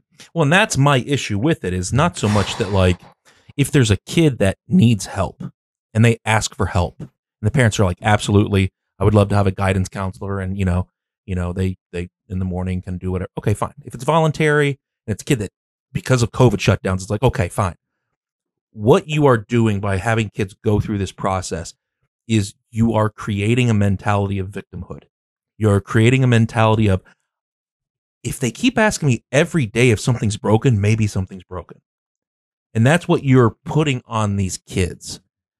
You know, like eh, it's just there's The no, the there's no psychological- value. Yeah, there's no value to the modern American school system to a free thinker. They're trying to get people to stop thinking for themselves and to be slaves to the system. Correct. Now, I don't know if you guys Maybe would I will run for school board. I don't It's too late. Oh no. we asked you all weekend, man. Hey, have asked we- you- Wait, did you make an official announcement? I have not. There's So- not. There's been nothing official. I'm waiting till like the. I think it's the 15th or something because that's when like all the petitions and everything. It's like you have you. It's like you you you you you file your petitions and then they give you like a week to be like ah, I don't want to do that. Yeah. So Oh, I'm okay. waiting till So it's you have like, an opt out period. yeah. I have an opt out period and I'm just I I know they're gonna come at me. So I you're know- officially not officially announcing. I, I, I'm I'm running. You know I don't know what's gonna happen. Win, lose or draw. And I'm that's at what school board? Scranton. Scranton. Yeah. Um It'll be great. so I, It's, gonna- it's going to go really well. let's Well, so my concern is, is like you know, mo- it, it, it- most, a lot of, like you said before, a lot of parents don't have the time, right? So they hear what they hear, and then they believe what they hear. They don't think that like, you know, what we're saying is true. Like those parents on Monday, they didn't believe that was happening, and No. then they had, and then they logged in the next day and they believed it. Like, I think, and, I, and Wilkes-Barre area is the only school district in Luzerne County that we're not in. Guess where I'm going Monday night? oh, good. Wilkes-Barre area. So I, I, can't wa- I cannot wait. Like I'm giddy over this shit. I can't wait. I'm not. Oh, I'm giddy for you, but I'm not. I don't Well, like. but you know what? Listen, I was scared at first too. I was intimidated because I was uneducated on what's going on. I got their damn playbook. And this is where, so the Rhithm app will be the guideline that they use to tier your children into tier one, two, or three of mental health. Oh, good.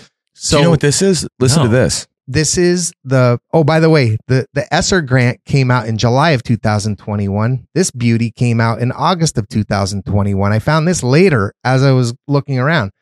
Um this is where they will tier I brought a copy for you too because you're running for school board. You need to know this shit because this is what they're doing. We're going to have so much fun going to school board explain meetings. you need to explain this to mike and dan. So so that that there's they basically want to tier your children every child in Pennsylvania into three different tiers of mental health Mhm. whether it's severe or whether it's mild but every kid's a little effed up is what they're getting at. Yeah, everybody, every human You know? being is. Yeah. so I, I still have not met the traumaless person. Right yeah. exactly. Yeah.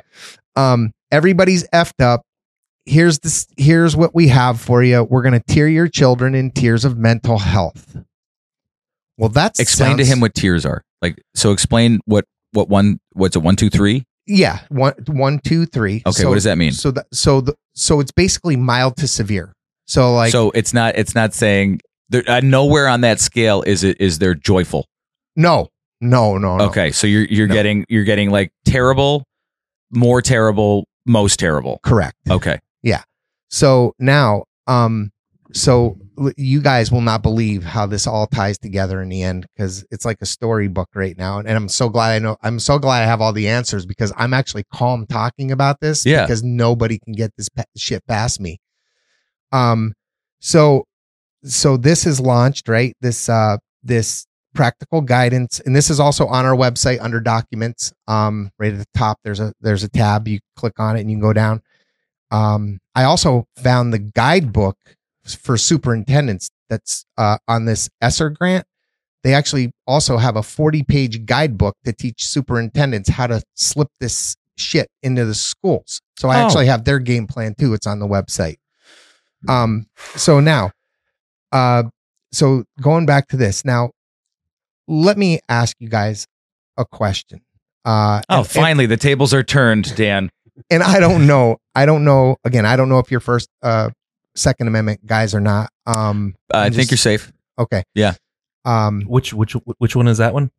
I think that's the one that if the first one doesn't work out. Okay. Okay. I like that.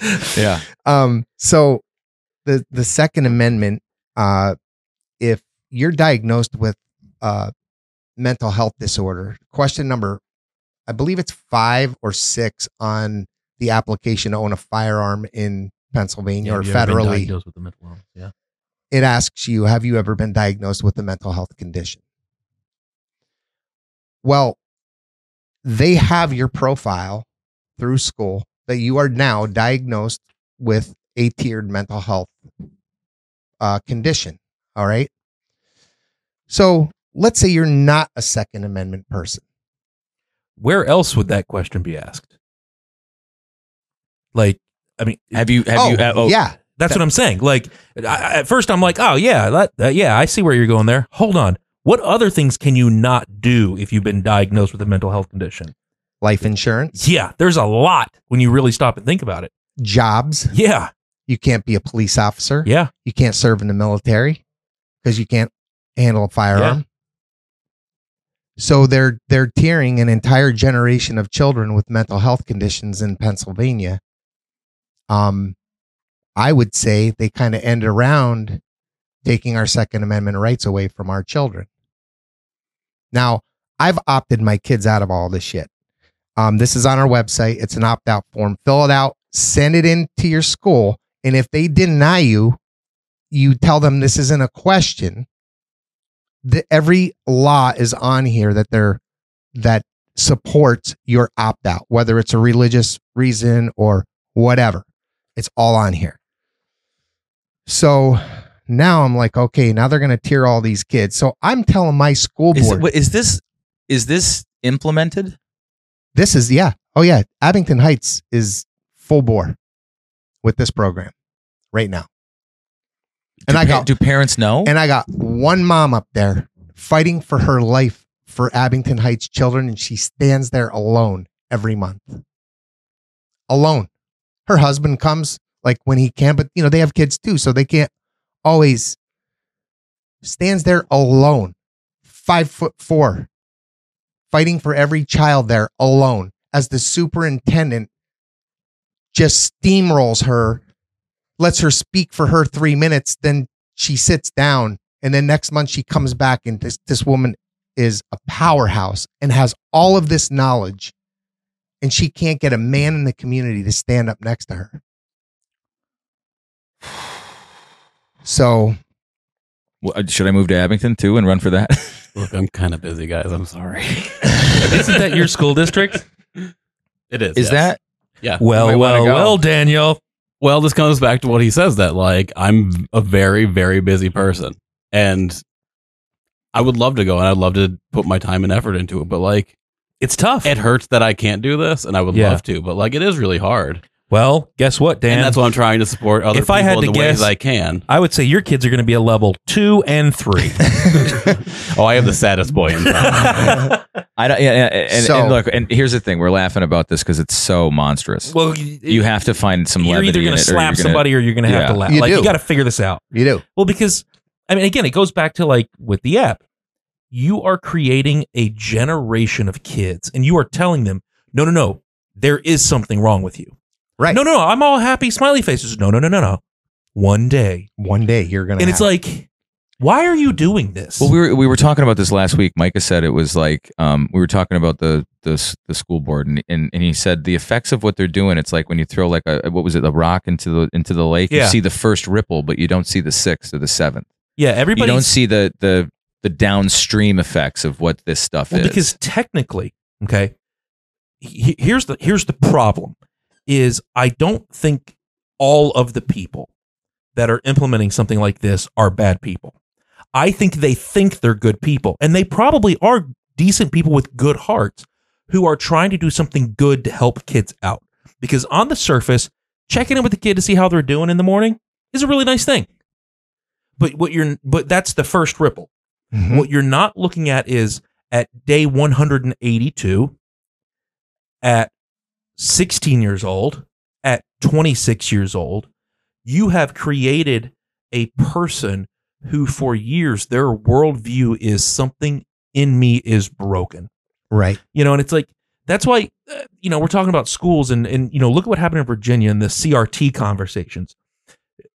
On its surface, it's a good idea to talk about things like that. It, it is a good it is a good conversation to have because America has um, a very unique history. I'll say it that way um, with race relations, and I mean it, it it's taken us a very long time to get where we are. But look at the ripple effect that it's going to have of telling a kid based on the color of your skin.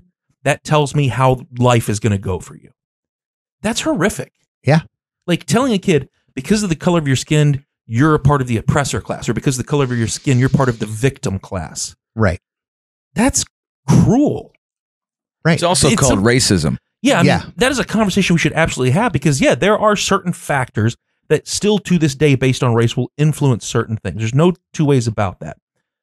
But to tell a kid at a young age, because of the color of your skin, life's going to be hard for you, or because of the that's- color of your skin, you're the monster. And I think it's just wrong. and It I think and I think that that's why it's scarier for something like this app and asking these questions because we can we can look at a topic like you know race relations or or you know wh- whatever.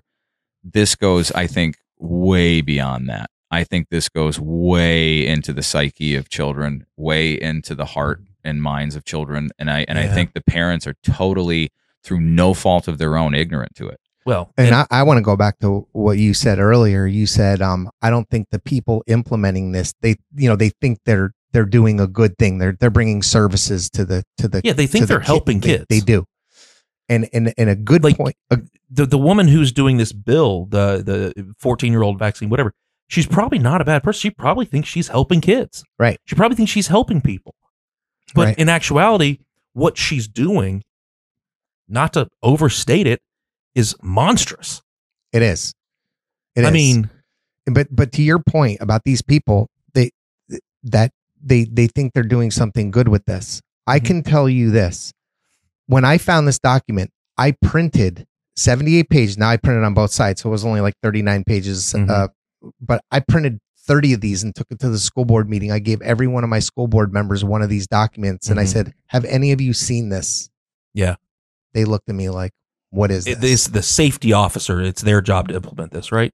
Is Well, that how it works? so the school board is the authority. Yeah, but they have to approve that it's coming into the school. So the way Right. the way they got this in without having it get approved by the school board is through a grant that's written by the superintendent's grant writer, the secretary, whatever. And that doesn't have to go through It the does- school board. No, it doesn't have to go through the school board. So the school board was like, "What the hell is this?" Right? Well, in this document, it says, I think I had it 125 times. It says you need to have public involvement, public engagement in this document. Well, we never had that at my school district or any school district around here because I think the superintendents were tricked too. They just saw the money, signed for the money, and it's like, remember when Pelosi said, um, well, you got to pass it to know what's in it. Oh yeah. It was kind of one of those things. It's like, Mhm. holy cow, here's $3 million, $2.9 million. I'm taking it. Abington got six and a half, uh, six, and- six. Yeah, I saw the breakdowns of all the schools. Abington got quite a bit of money. and so, um, so now, so now you Stick have with this app because it, it's it's it's literally with those kids. Like it's with them every day. every day. Um, and then, um, other apps, because there's other apps out there too. Um, ask them if they're hungry, ask them if they're tired, ask them if, you know, they, they, they'll ask them different questions. Those, those specific ones that I read to you were from Hazleton area. Um, This is like fucking 1984, man. Mm-hmm. It is. So now, so now all these kids now are getting tiered, right? Well, the freaking guidance counselors at the schools, they're like, I'm overwhelmed. I can't take all these. uh, they're creating a mental health crisis. All right, for, for or reinforcing one. or reinforcing it. All the while, there are kids in the district that really need mental health treatment. Yeah. It's being pissed away on kids Yeah. that don't need it. Yeah. So for for anybody he, that's listening to this is like, oh, this guy's anti mental health. That's bullshit, because they are stealing resources away from kids that desperately, desperately need it. Well, and it's become very trendy to have mental health problems. Right. And like I could say that as like I remember. I remember when when bell bottoms were trendy. Now we've just Oh, moved no, no, internally no. to the. No, no, no. I I was I don't remember where I was, and I think my wife might have heard it and be like, "Do you hear this?" Because she's like, she gets so annoyed when people self-diagnose. Like sometimes, sometimes I'll be like, "Man, I swear I have adult ADHD," and haha, because I'm a very just kind of scatterbrained person. She's like, "My," God. I'm like, "I don't really. I'm just you know." Yeah. Or somebody's like, "Oh, I'm depressed." Are you? Or are you just a little sad? You know what my favorite one is? Huh. It's not allowed to be said in my house. What's that? I'm starving. Yeah. You aren't starving. no, you're not starving. Yeah, you're, you're- mildly peckish. Yeah, you're hungry. Yeah. My, my son busts my balls about that all the time. Yeah. I'm not starving, Dad. I'm not starving. okay, good dad joke. Um, but At the end of the day, a mental health diagnosis is just another human being's opinion. yeah, we were out somewhere and there was Isn't that, this- isn't that crazy? Yeah. and I think she overheard this group. I think it was like four girls, and they probably were about 14, 15. And they were bragging to each other about how much more time that they had been into their therapist than their other friends. And I'm like, this is just What stupid. the- We're creating. Like, we're- it's- it's so all, become- so It's become a, a badge of honor or uh, like a pecking order kind of thing. Like, oh, well, I'm on this medication, this medication, this medication. Oh, well, you're only on two. I'm on four. It's like be, that has become the world that we live in, especially young uh, um, amongst young girls. Right. oh, they're being Um, destroyed. It's They are. crazy. They're being destroyed. And and I look at things as an, as an if then. If we do this, then what happens? I don't need to know all the options. We just met. We just our organization, Benny. Actually, Benny. Uh, Benny Johnson. no, Benny Oh. Herring. Um, who's our vice president. Yeah. And our executive director, Jess. Uh, they just met yesterday. Yeah, yesterday. This week's been like one day. Um, yesterday they met with Riley Riley Gaines. Why do I know that name? Riley Gaines is the one that tied Lia Thomas in the swimming. oh, Oh, the girl. Kentucky. And when they went back behind stage to give the photo op for the trophy, they, They gave kicked the, her out. They no, they gave the trophy to uh, yeah, Lia Thomas. they only had one trophy, but they tied. So what happened was, is she the one from Kentucky? yeah, she. So they tied somehow exact same time. Um, and they go backstage, it's a trophy ceremony, whatever. And they're like, we only have one first place trophy. So, and, and y- you'll both get one, but the person who came in, uh, second or third, you know, like they get their trophy. So they just had to make a choice. They gave Lia Thomas the trophy. Why not? She was like, why not? Like, why no, I think they said them? you. It And is going said to her. It's optics. That's exactly They right. said 100%. They're like, it's optics. she just spoke at CPAC last week. Um, watch her speech. Riley Gaines. Riley Gaines. First Watch of all, her- that sounds like a, a good wrestler name. yeah. So can I go? Can I come in? Jamie, you keep going. Whatever you want to talk. Can I come in for a landing on this mental health? Please. Please, for the love of God, does it get worse? Oh, this is the worst part. Oh, sweet Jesus. So All right, I'll do my best not to interrupt you. All right. So no, I, I appreciate that because then I can take a breath. Um, so government creates the problem. Damn, they got the solution. Yeah. No, no.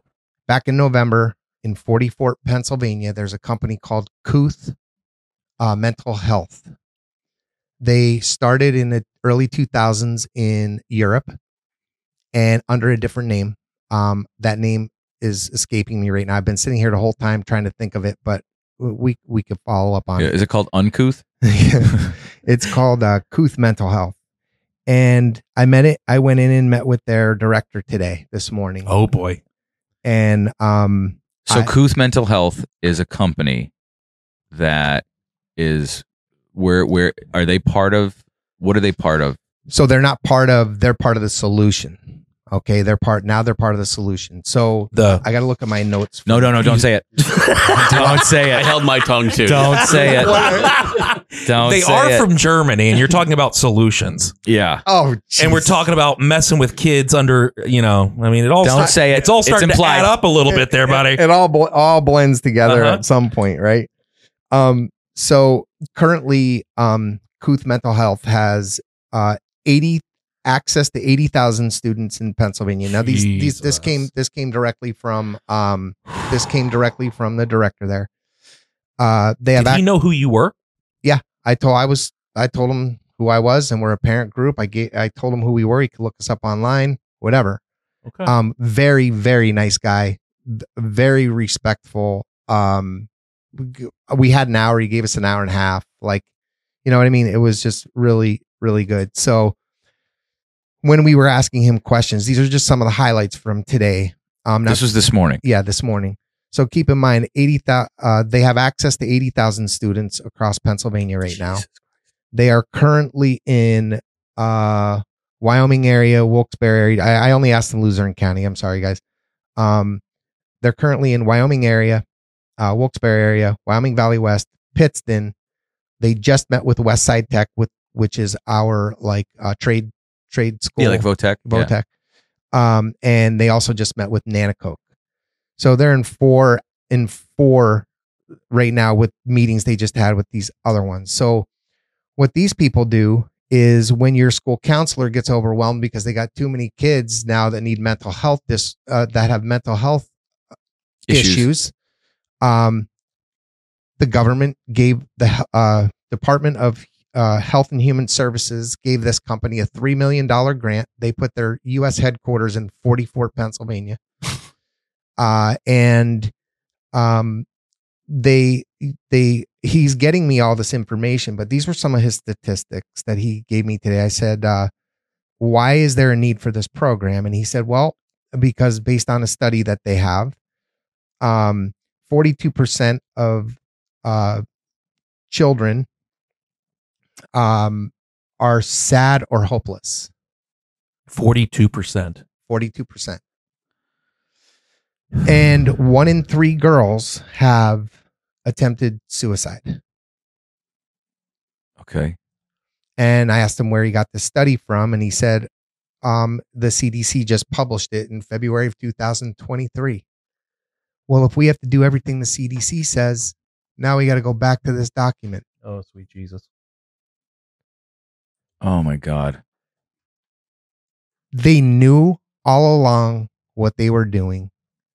Um, they've blown this mental health thing through the roof. Well, you know how you increase mental health issues. Shut everything down. You can't go see your friends.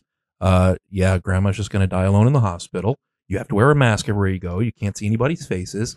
Oh, and by the way, if you don't take this vaccine, uh, then you're, everybody's going to die. Yeah, you're You've created a terrified, broken generation. All right. Yeah. So keep going. Now they're only in Pennsylvania, but he told me they are planning on moving outside of Pennsylvania eventually. But this is their first rodeo, so November in the United States. Um, they he also told me I asked him, um, does Kooth provide background checks to the school districts for every individual that will be interacting with our children? And he told me yes. I can't work. I can't work the concession stand at a high school football game without a background check, without an FBI check, fingerprints, state police uh, check, and child abuse check. Um, he told me yes. He goes, they're all PA licensed social workers. Um, believe me, we've looked at uh we, before we even went in there we've researched a lot of their people on linkedin and so on and so forth their employees and their workers um he said they're going to be put into either he said 65% of the population is self-directed that comes to Kooth. Self-directed means they basically will log on another app, right? hmm They, they, or a website. This one's a website, not an app. Um, they log into the website, and if a kid needs help, there's resources there for them to pull down. Okay. Now I don't know what any of those resources look like. My next meeting with him, I'm I'm going to ask him for a login so I can I can sign. You can in. you can play around in that Yeah. website a little bit. Uh, but this was more of just like this was a great meeting, great meeting, very forthcoming. Like he wasn't, you know, He wasn't like, standoffish. he wasn't. no. Yeah. I'm But- sure you weren't either. I wasn't. Um, and then he said 35% are peer to peer support groups. So if if you have a suicidal thought and you're in 12th grade, you could talk to someone in Pittsburgh on a on a through a um what was it was a a diary. okay. No, it's not like a chat room. It's not a chat room. Like a journal? It's a journal. Thank you. Uh, it's like a diary journal. Yeah, yeah. thing. And every diary, every journal and diary that is written. So let's say you and I have a Kooth account and we're talking back and forth. You're in Pittsburgh. I'm in Philly. Is it anonymous? It's it's anonymous. Okay. It's only as anonymous as the computer because it's still linked to your student ID and all Sure. that kind of stuff. If you're on your Chromebook Okay. and um so so now you i i i attempted suicide now i'm going to talk to you out there in pittsburgh you're in pittsburgh um every every chat not i, I don't want to call it a chat Journal entry. it- journal thank you journal entry um goes to a Kooth employee first Mm. and they Before it goes to Pittsburgh? before it goes to Pittsburgh. Every single journal, he told me. Now, to me, I said, no, wait a minute. How many employees do you have? Because you have 80, access to 80,000 people. You have 20,000 users currently. And he told me he has 20 to 25 employees. He said, well, the average journal, the average person uses the eight to 10 journal entries and then they're done. I'm like, this just does not add up to me. Like, this is my critical thinking side of it. This Mhm. just doesn't add up to me. Um, and then he said he said five percent. He goes, I can't use U.S. data because we don't have it yet, but in the UK, in the UK, five percent of those kids get it fall into an escalated category. So I said, at what point in a crisis situation is the parent notified? He said it depends on the situation. And that's all he would say about that. Um, Who's the arbiter of that? Who's who's the one that says this is a crisis situation, or who's the one that says this isn't a crisis situation? exactly who who's who who's doing it? So- like, who's who's the end like you're saying like okay who's the one stamping this and saying this is a crisis. Well, he told me every school has to have an escalation plan that goes along with the website. So i'm going to foia request the escalation plans and the um, contract and the privacy policies from all those five school districts to help protect these children okay so um, last thing I said, are parents notified? I already knew the answer to this question, but I asked him anyways because I wanted to hear it from his lips. I said, are parents notified when a child under 18 years old sets up an account? He said, no. 14 and up in Pennsylvania can access mental health without parents' consent. That's his answer. Can you imagine being a parent and being like, for three years you've been getting therapy without me knowing about it? For three years you've been talking to people who aren't us? Right. For two weeks, even. Forget about three years. Forget about four years. Well, and, and and what happens if you you as a parent disagree with maybe that therapist's worldview, or that your kid needs medication, or I mean, it's just Yeah. you're either an adult or you're not, and that's what this all boils down to. And this is this is why it's such a strange world for me. Is you know, and and it, and it kind of goes both ways for me, honestly.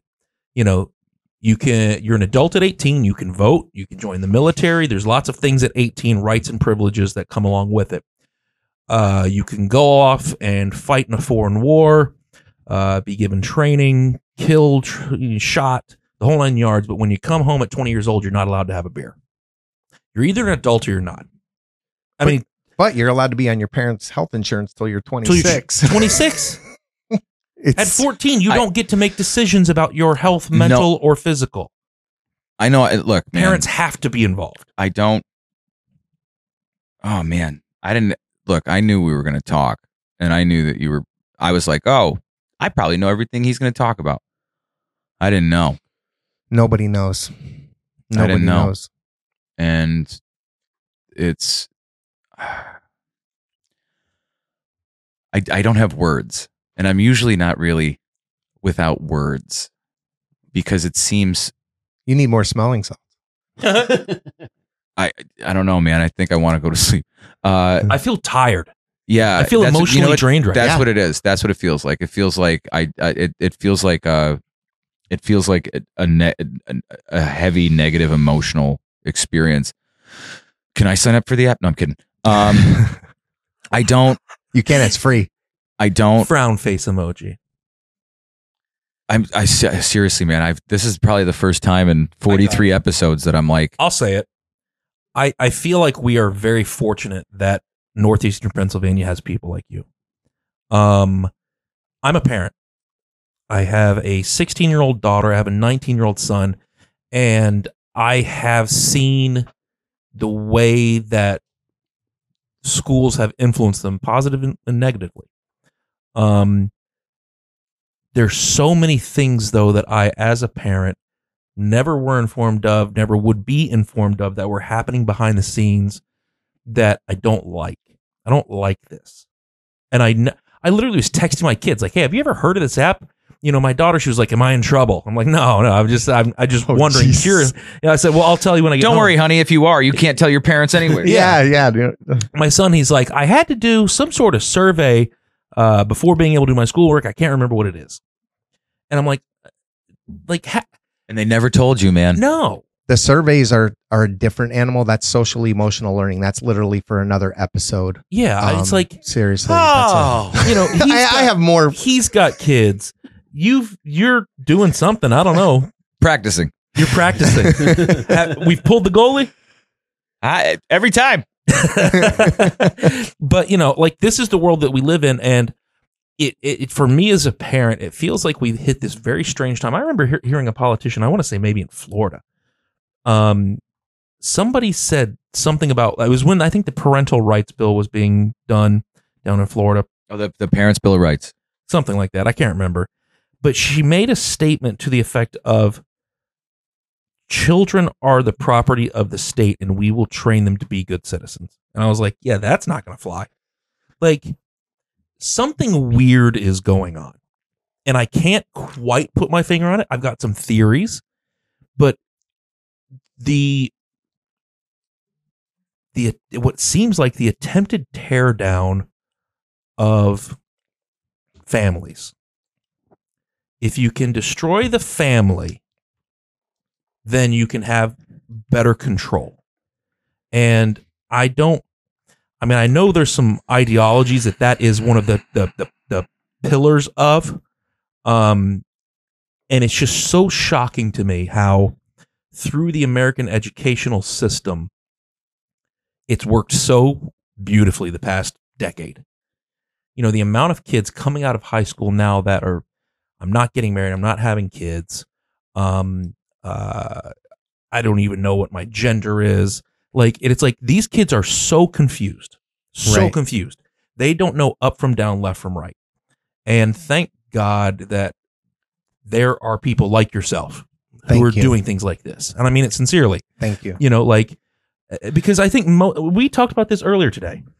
Most level headed headed people and there's always going to be people on the extremes but most people are going to be listen you're gay? Cool.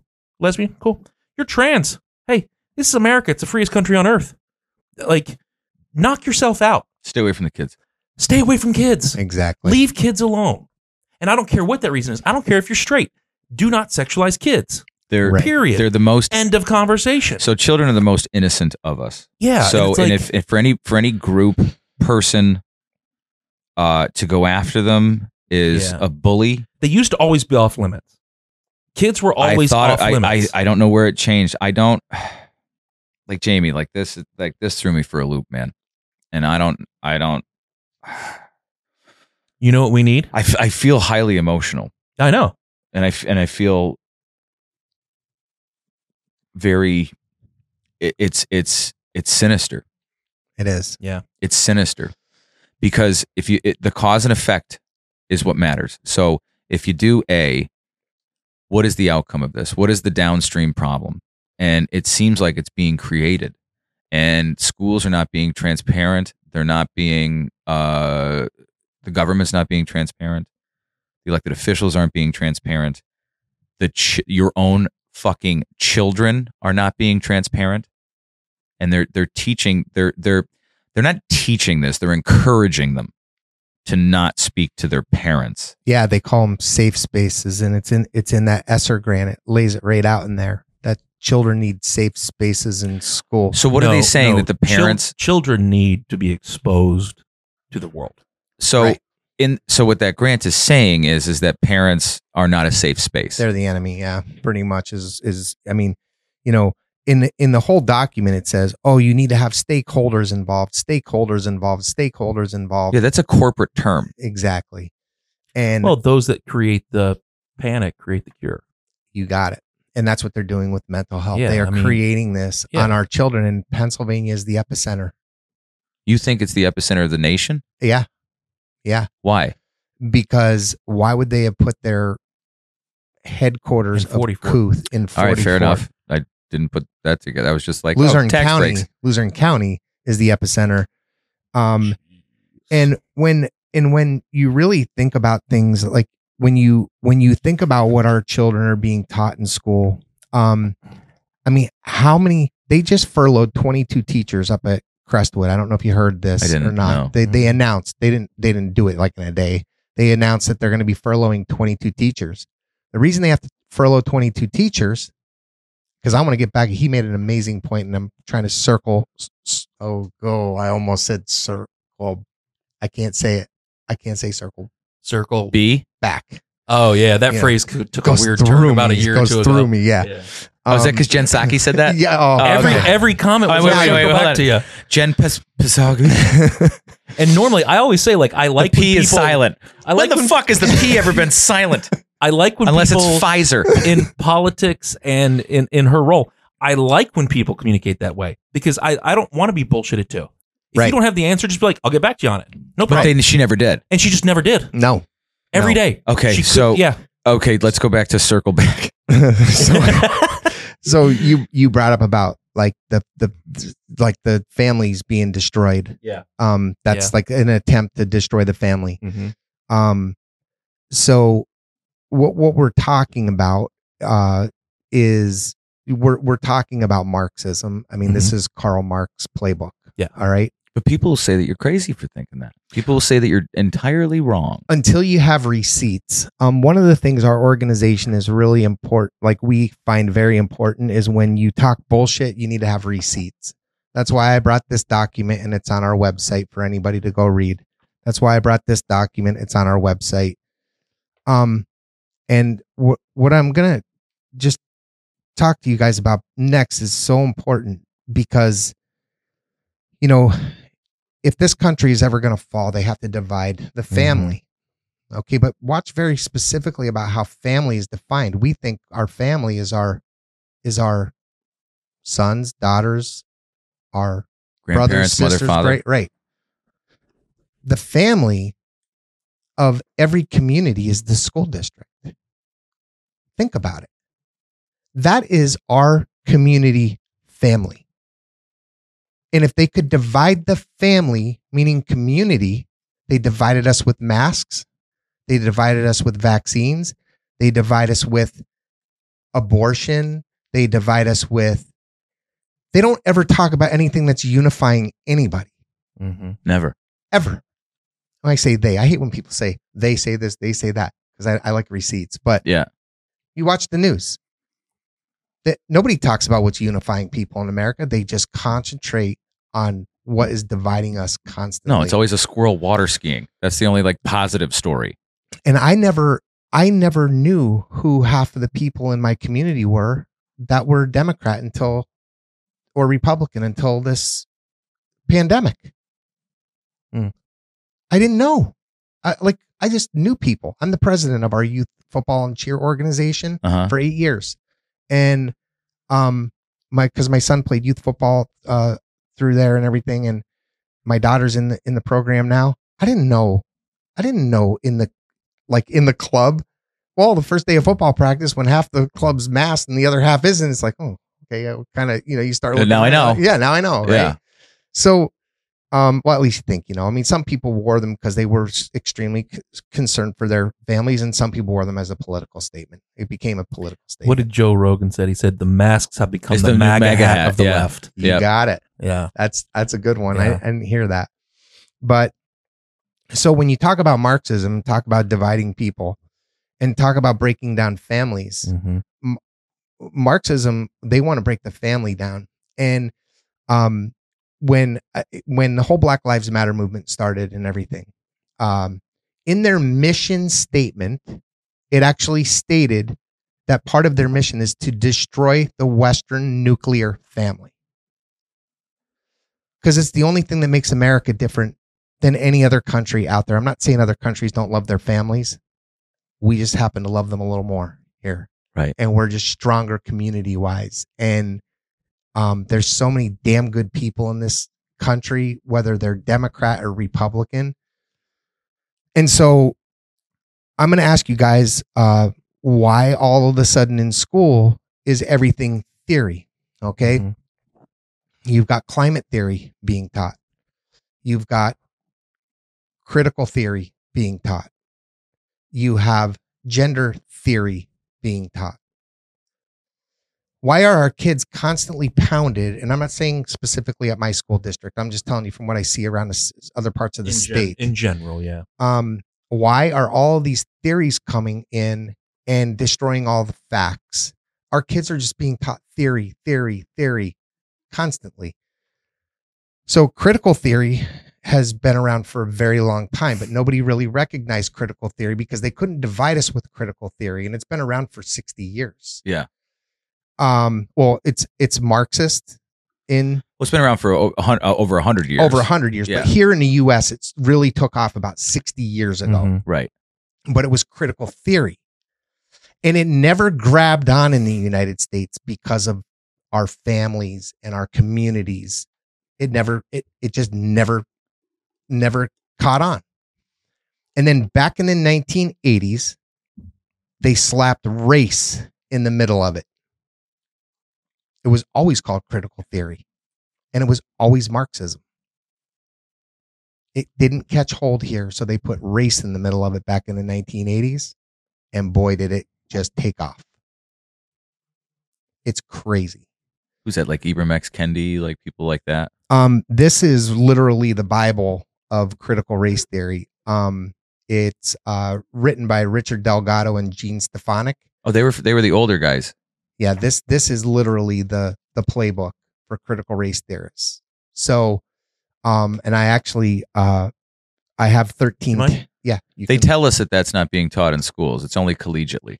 okay so it wasn't being taught. Social emotional learning was being taught and social emotional learning's been around for a, a for quite a while teaching kids kindness. Well the definition of kindness is don't have an opposing opinion of someone else see they use all these they, they use all these like words that well my kid's class is called kindness Yeah, it's etymology. Where is it? What is it? The root of the word, and then what is it? What is it being used for? who's defining good citizens going back to what you said earlier who's defining good citizens Mm-hmm. we're going to make them good citizens good obeying Well, that's that's a very Marxist. That's the whole idea. correct gender theory Well, things are going great, guys. Yeah. And and gender theory most people don't know this um this is something for you guys to look up if if this if this whole transgender movement that's happening right now um interests you at all or if it spikes your curi- curiosity I mean, I was thinking about joining it. I was curious about. I would say I would say I'm on the I'm- fence, so I'm I was just bi curious about it. Yeah. I'm just tired of carrying around this hog all day long. Yeah. Here we go back to that. Mike has sex all the time. it always comes back it always comes back you gotta laugh at these things, or else you're gonna You like you're do. gonna eat a bullet. Like well, it's that's not. what I said to my wife. Like, when it comes to certain things, it's like my two options are laugh or just knock somebody out. exactly Well, so, uh, you- what do you want me to do? I'm I'm going for the keep people talking. Yeah. However the hell that. Okay, so you were talking about gender theory. so so i'm not i'm no expert on gender theory or anything like that. Oh, like you're a that. man. You're not an I've- expert on yeah, shit. I've yeah, been- yeah yeah, well that's true too yeah, yeah, Did you Um, just assume? yeah. he, he did he Yes. did Sorry, must be the way i smell yeah. He's, he smells like man. yeah. Thanks, thanks, Jamie. Thanks But- for wearing your man Yeah. musk. thanks Yeah. um Okay, continue. Sorry. So this this gender thing really's got me puzzled. Like again, um, but gender theory is considered a mental health condition. it's the only mental health illness. It's the only mental illness that we affirm. Yeah. Isn't that weird? So like if you're bipolar, if you're manic, if you have uh uh what was Karen Carpenter? Anorexia? Yeah. Yeah. That's no what one I- no one ever that's what goes I have. Yeah, it's, it's That's- apparent. That's how I knew you were a man. Oh, Um Yeah. y- you never go, "Hey, I'm depressed." And you're like, "Keep keep going. Keep being sad." Or, "Hey, I think I'm fat." You should stop eating. You should keep continue that path. Waste to nothing. yeah. It's the only mental illness because it comes from body dysmorphia, which you feel like you're uncomfortable in your body. Now, all the stuff that I've looked into into this is that most people who have body dysmorphia um, eventually uh, accept that it's okay. So usually like by 18, 19 years old, the majority of the people just accept who they are. When you're 14, 13, puberty blockers at 9, whatever it is, you are you can't make you're not giving the kid an opportunity to accept it. Like in other words, I'm 5 foot 10 and a half.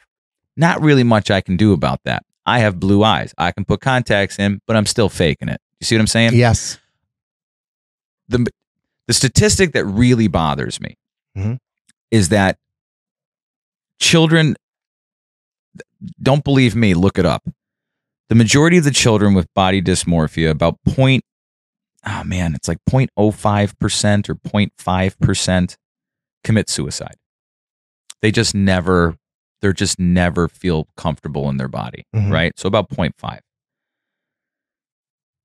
we were talking before about like it's the new emo or i think that's what we we're saying where it was like you know you have to be It's the new trendy. trendy thing Yeah.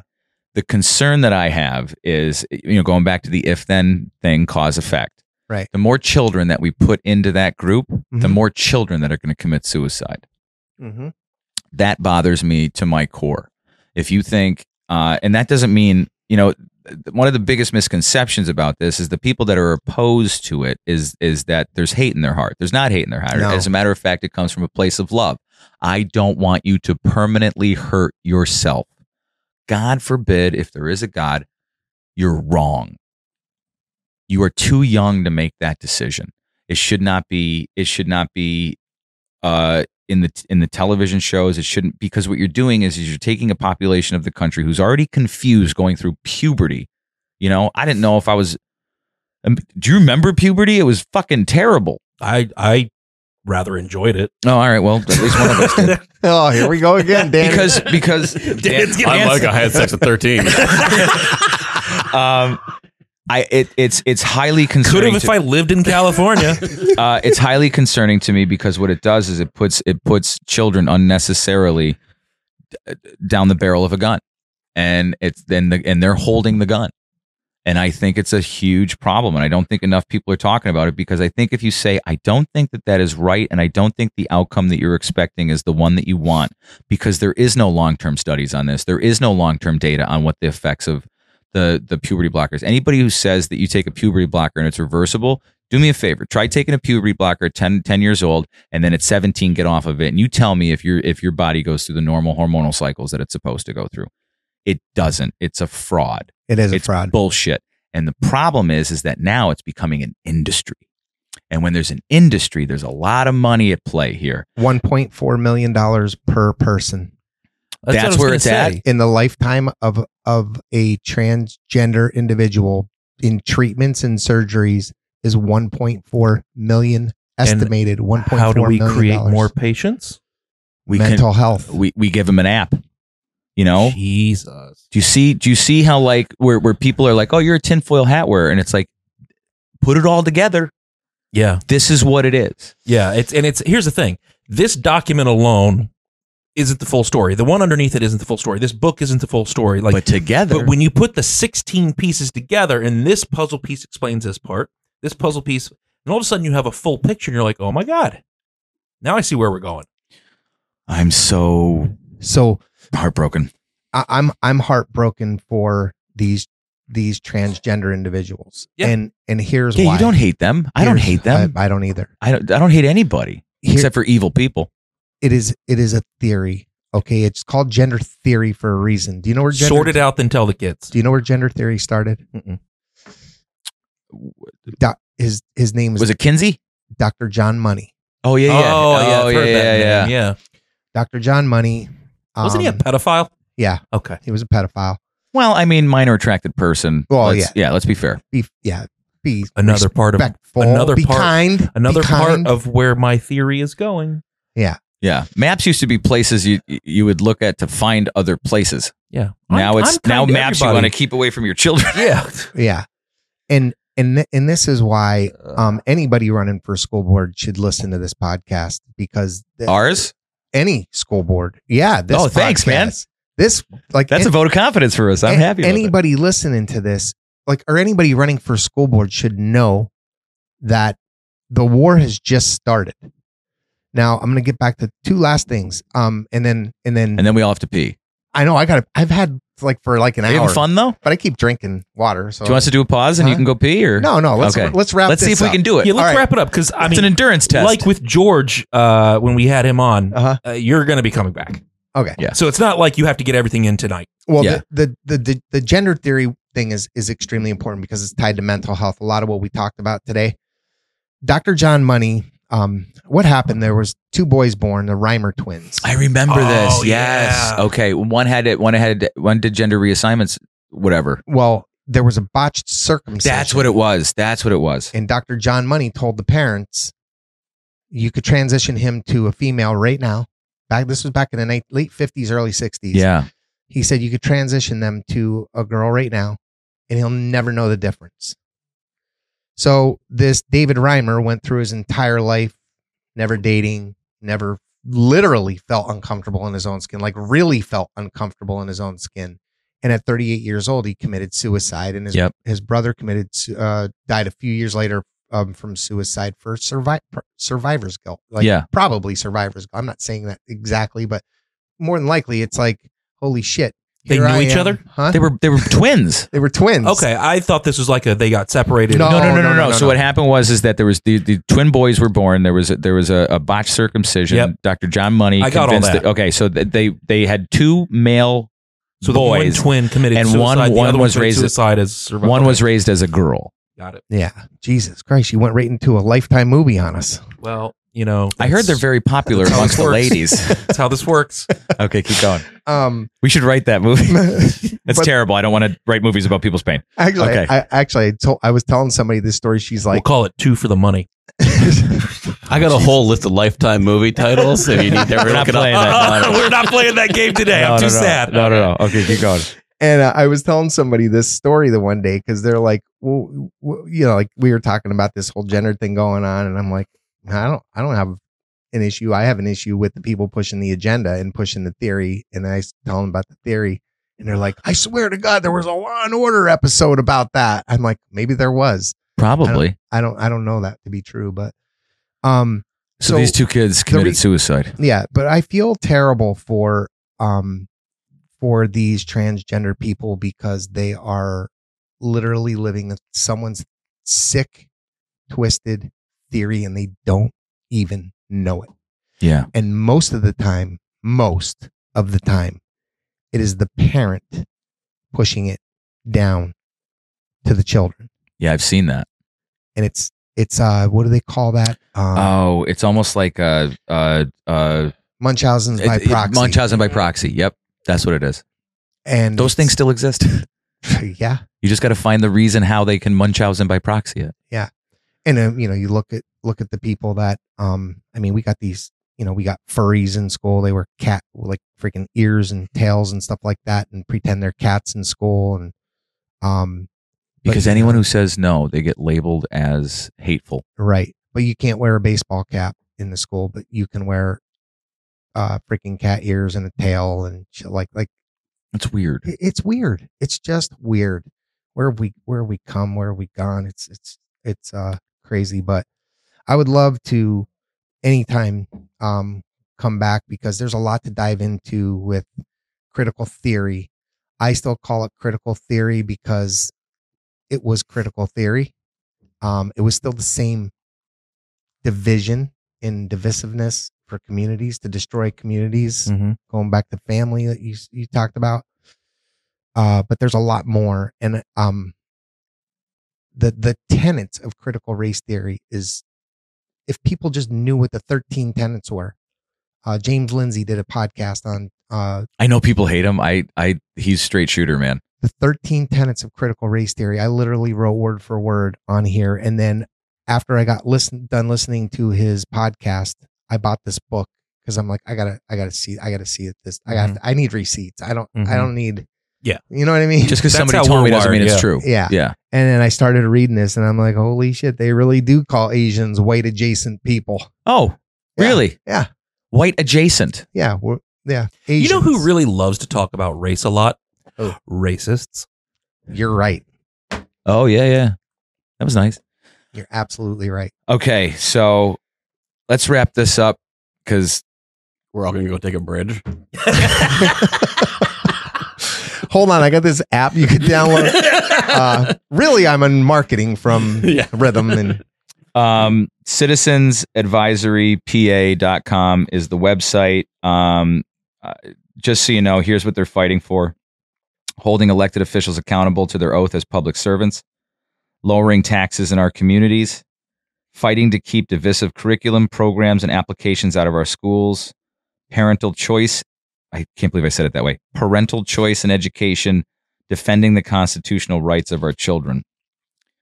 Jamie, I, man, I didn't know a lot of this stuff, and I thought I knew a lot of this stuff. That the the app thing and have it be so like you hear about this shit and you hear it like you know you, you're on social media or Twitter, Rumble, or you know the deep dark pockets of the internet, but when you find out it's in your backyard and close, it really changes the perspective a bit. The epicenter. I believe Pennsylvania is the epicenter um, of this. I mean, this has been a lot of this stuff has been going on in California for a long time, Yeah, I used to live there. but now it's now it's like here. And and by the way, you know, you you mentioned just to uh, one last thing on the taxpayers because again, this money runs out. So all these programs are going to be. Well, listen to this. Micah. think about the think about the hundreds of millions of dollars of programs um, that I just mentioned that are being installed in schools right now. Mhm. The free money runs out in 2024. Well, they'll just have to come up with some new ways to get more money. What do you think that is? I don't know. But to go on something you said, I was Yeah. on my phone. I didn't want you to think I was being rude. No, no, no. Something you said that you, uh, uh, which stuck up in my head, and uh, you said, you know, you feel like with most of these kids that are, uh, you know, trans or or um, uh, in, gender confused, um, their parents are influencing it. So I very quickly looked up what percentage of people in the LGBTQ AI plus, I don't know the rest of them community, what kind of homes do they come from? Twenty one percent Republican conservative leaning, and the rest are Democrat liberal leaning. If it was real, wouldn't it be 50 50? Theoretically, Yeah, that's a Um, what we got to do is maybe That's- maybe the next time you bring oh, and your by the way, the the name of the company that did that poll is Gallup. really. I, I think it has something to do with horses. Yeah. Um, maybe next time you come on, you can bring your your executive director. Your Yeah. New, uh, well, Dan, what do you think? I learned a lot today. I need to uh, check out my kids' Chromebook. I think, and Um, see if they're answering these survey questions. You know, I was planning on not drinking today, but here we are again.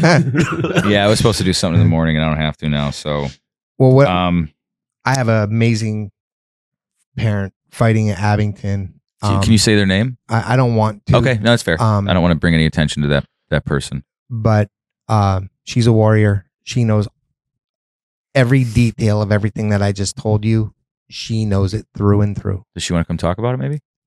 I, I don't. I don't. I mean, she's. I mean, here's the thing: the school board meetings are obviously public. Yeah. uh, Yeah, yeah. they're recorded. Yeah. So it's not like Maybe I'll do a little reconnaissance work. Would you Would you be willing to do that? Yeah, I can. Really? It's time for me to do something, right? Get off my ass and get out there. Yeah. yeah, it's time for you to do something. I do Dan. nothing else around here, so I might as Yeah. well. Yeah. You just dropped your phone and everything. I'm a mess.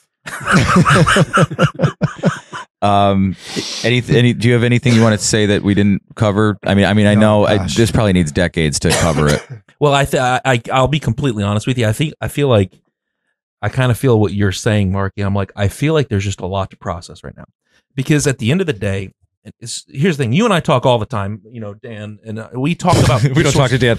you know, like we on the podcast, but like you and I hang out more, like, and we talk about these sorts of things all the times. And there's a lot of things that Marky and I disagree on. There's a lot we agree on. You can have a difference of opinion over masks, over whatever, over uh, all sorts of stuff in school. At the end of the day, the important thing is this: they don't get to parent your kids. You're the parent. They're the teacher. And that's the issue. Is It's not the teachers. It's it's it's the administration. I understand it's, the, a yeah. school board, the administrator, whatever. But like the the the the, the principal or the the I understand. I understand. You know, like that's the thing. Like some people are gonna some people are gonna listen to this and say, "Well, I want my kid to wear a mask." Okay, fine. But imagine if you wanted your kid to wear a mask and your school banned masks. Imagine it works, how you it works then. both ways. Yeah. It's like uh, imagine if you wanted your kid to be able to go to the Scranton High School and be able to take as many books out of the library as possible. Well, they don't have one anymore. They took the library out of the school. You know, imagine like Yeah. you can have differences of opinion, and that's fine. Like Mark and I disagree on a lot of things. I still haven't figured out what we disagree on because I love him too much. But Yeah, but like maybe his pants. yeah, or lack thereof today. But the the but the thing is that we should all have in common is I as a parent get to have a say in my child's life. Yes. And that's the key part. Like, there's probably some things that we talked about here tonight. You might disagree with me. I might disagree with you. That's fine. Mhm. That's perfectly fine. But Hey, the you- point is, is they're my kids. You might End ha- of conversation. you might have a parent that says, "Hey, I'm glad the school's taking care of this mental health stuff Yeah, for, because absolutely. okay, then I shouldn't have to opt out of it." What's all this opt out shit at schools? No, you should be opting in. Exactly. And that's the key. And that's what people, I don't want my kids de facto by default uh, signed up for all this stuff. And it's like, whoa, whoa, whoa. I have to now sneak around the back door and figure out what you're doing that I don't like. Because There should gonna, be transparency. there's gonna more there's gonna be there's gonna be less people that opt out. Uh, So in yeah, other words, like so in other words, so in other words, and and just I'm not most of the time I'm not mansplaining it to you. I'm mansplaining it Yeah. to the other people. Right. Uh, so when you, if if it was an option, Yeah. right, prob, let's just say twenty percent, right.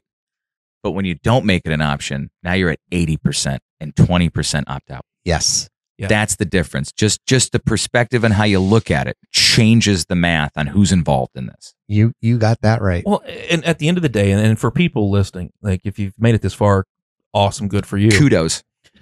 Oh, is that the name of the place? or no, Akuth. Sorry, my bad. Uh, at the end of the day, here's what you have. To, I saw this really great video, and I don't know if it was from like a movie or I don't know. And they were talking about like talking about religion in schools, and there was somebody who was a Christian Catholic, maybe. They're like, I want you know the Bible to be taught or prayer to be in schools. And then there was a Muslim father who was there. He said, Well, I don't. I don't want you teaching my kid that because I believe this. And I think a lot of people can see the world through their own lens of, I don't want my kids learning this, or I, I don't want this being taught. Put the shoe on the other foot, though.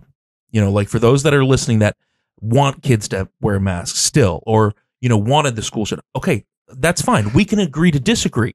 The difference is you should be able to make that choice for your kid, not some other random person that you did not give permission to make that decision Yes. and that's kind of the crux of this whole situation and and that's as i try and explain to people they're like oh you guys are just being no no no the point isn't masks are not the issue the issue is you don't get to tell me how to parent my kid end of conversation i mean It- it's wild And and you know what? That's the that the the whole thing about this um the ESSER grant and like everything else. Like literally, this is how people. This is how. Uh, I could tell you if I don't care what who was governor when this was passed. Right. I'd be pissed off. But the but this is how. Um. I don't even know what the word is. This is how the like the alliance with a Democrat or a Republican party they would open this and say, "Oh, Tom Wolf signed this. This is fine for my kids." Mm-hmm. This is this Or is, Donald Trump signed it. or Donald Trump signed this This is fine for me. This is fine Yeah. for me. If Donald Trump passes, or I don't care who it was, it's not about party it's about people right. So well This is um, I do this one. This uh, Jamie. I look. I just congratulations I just met you. you I, left him speechless and he never shuts up Uh, I can tell. I can tell that you're you're a good you're a good dude, and I can tell that this group is a good group. And I don't care if people say it isn't or they criticize it. Those are people who don't understand what's going on. Um, keep fighting your fight, and uh, you know, because at the end of the day, you know, I see here at the top your mission. Your mission is about not hurting children. Yes. So, oh fuck, Do you want to? Do you want to say it? no. What a fucking no. I don't want to. I don't want to say. I'm sorry for cursing. I get. I, you know, it's just part of me. And No, you don't have to apologize. Dan? Ah. Oh, what a week. thanks for being here, man. Appreciate it. Thank it. you. Thank you guys very much.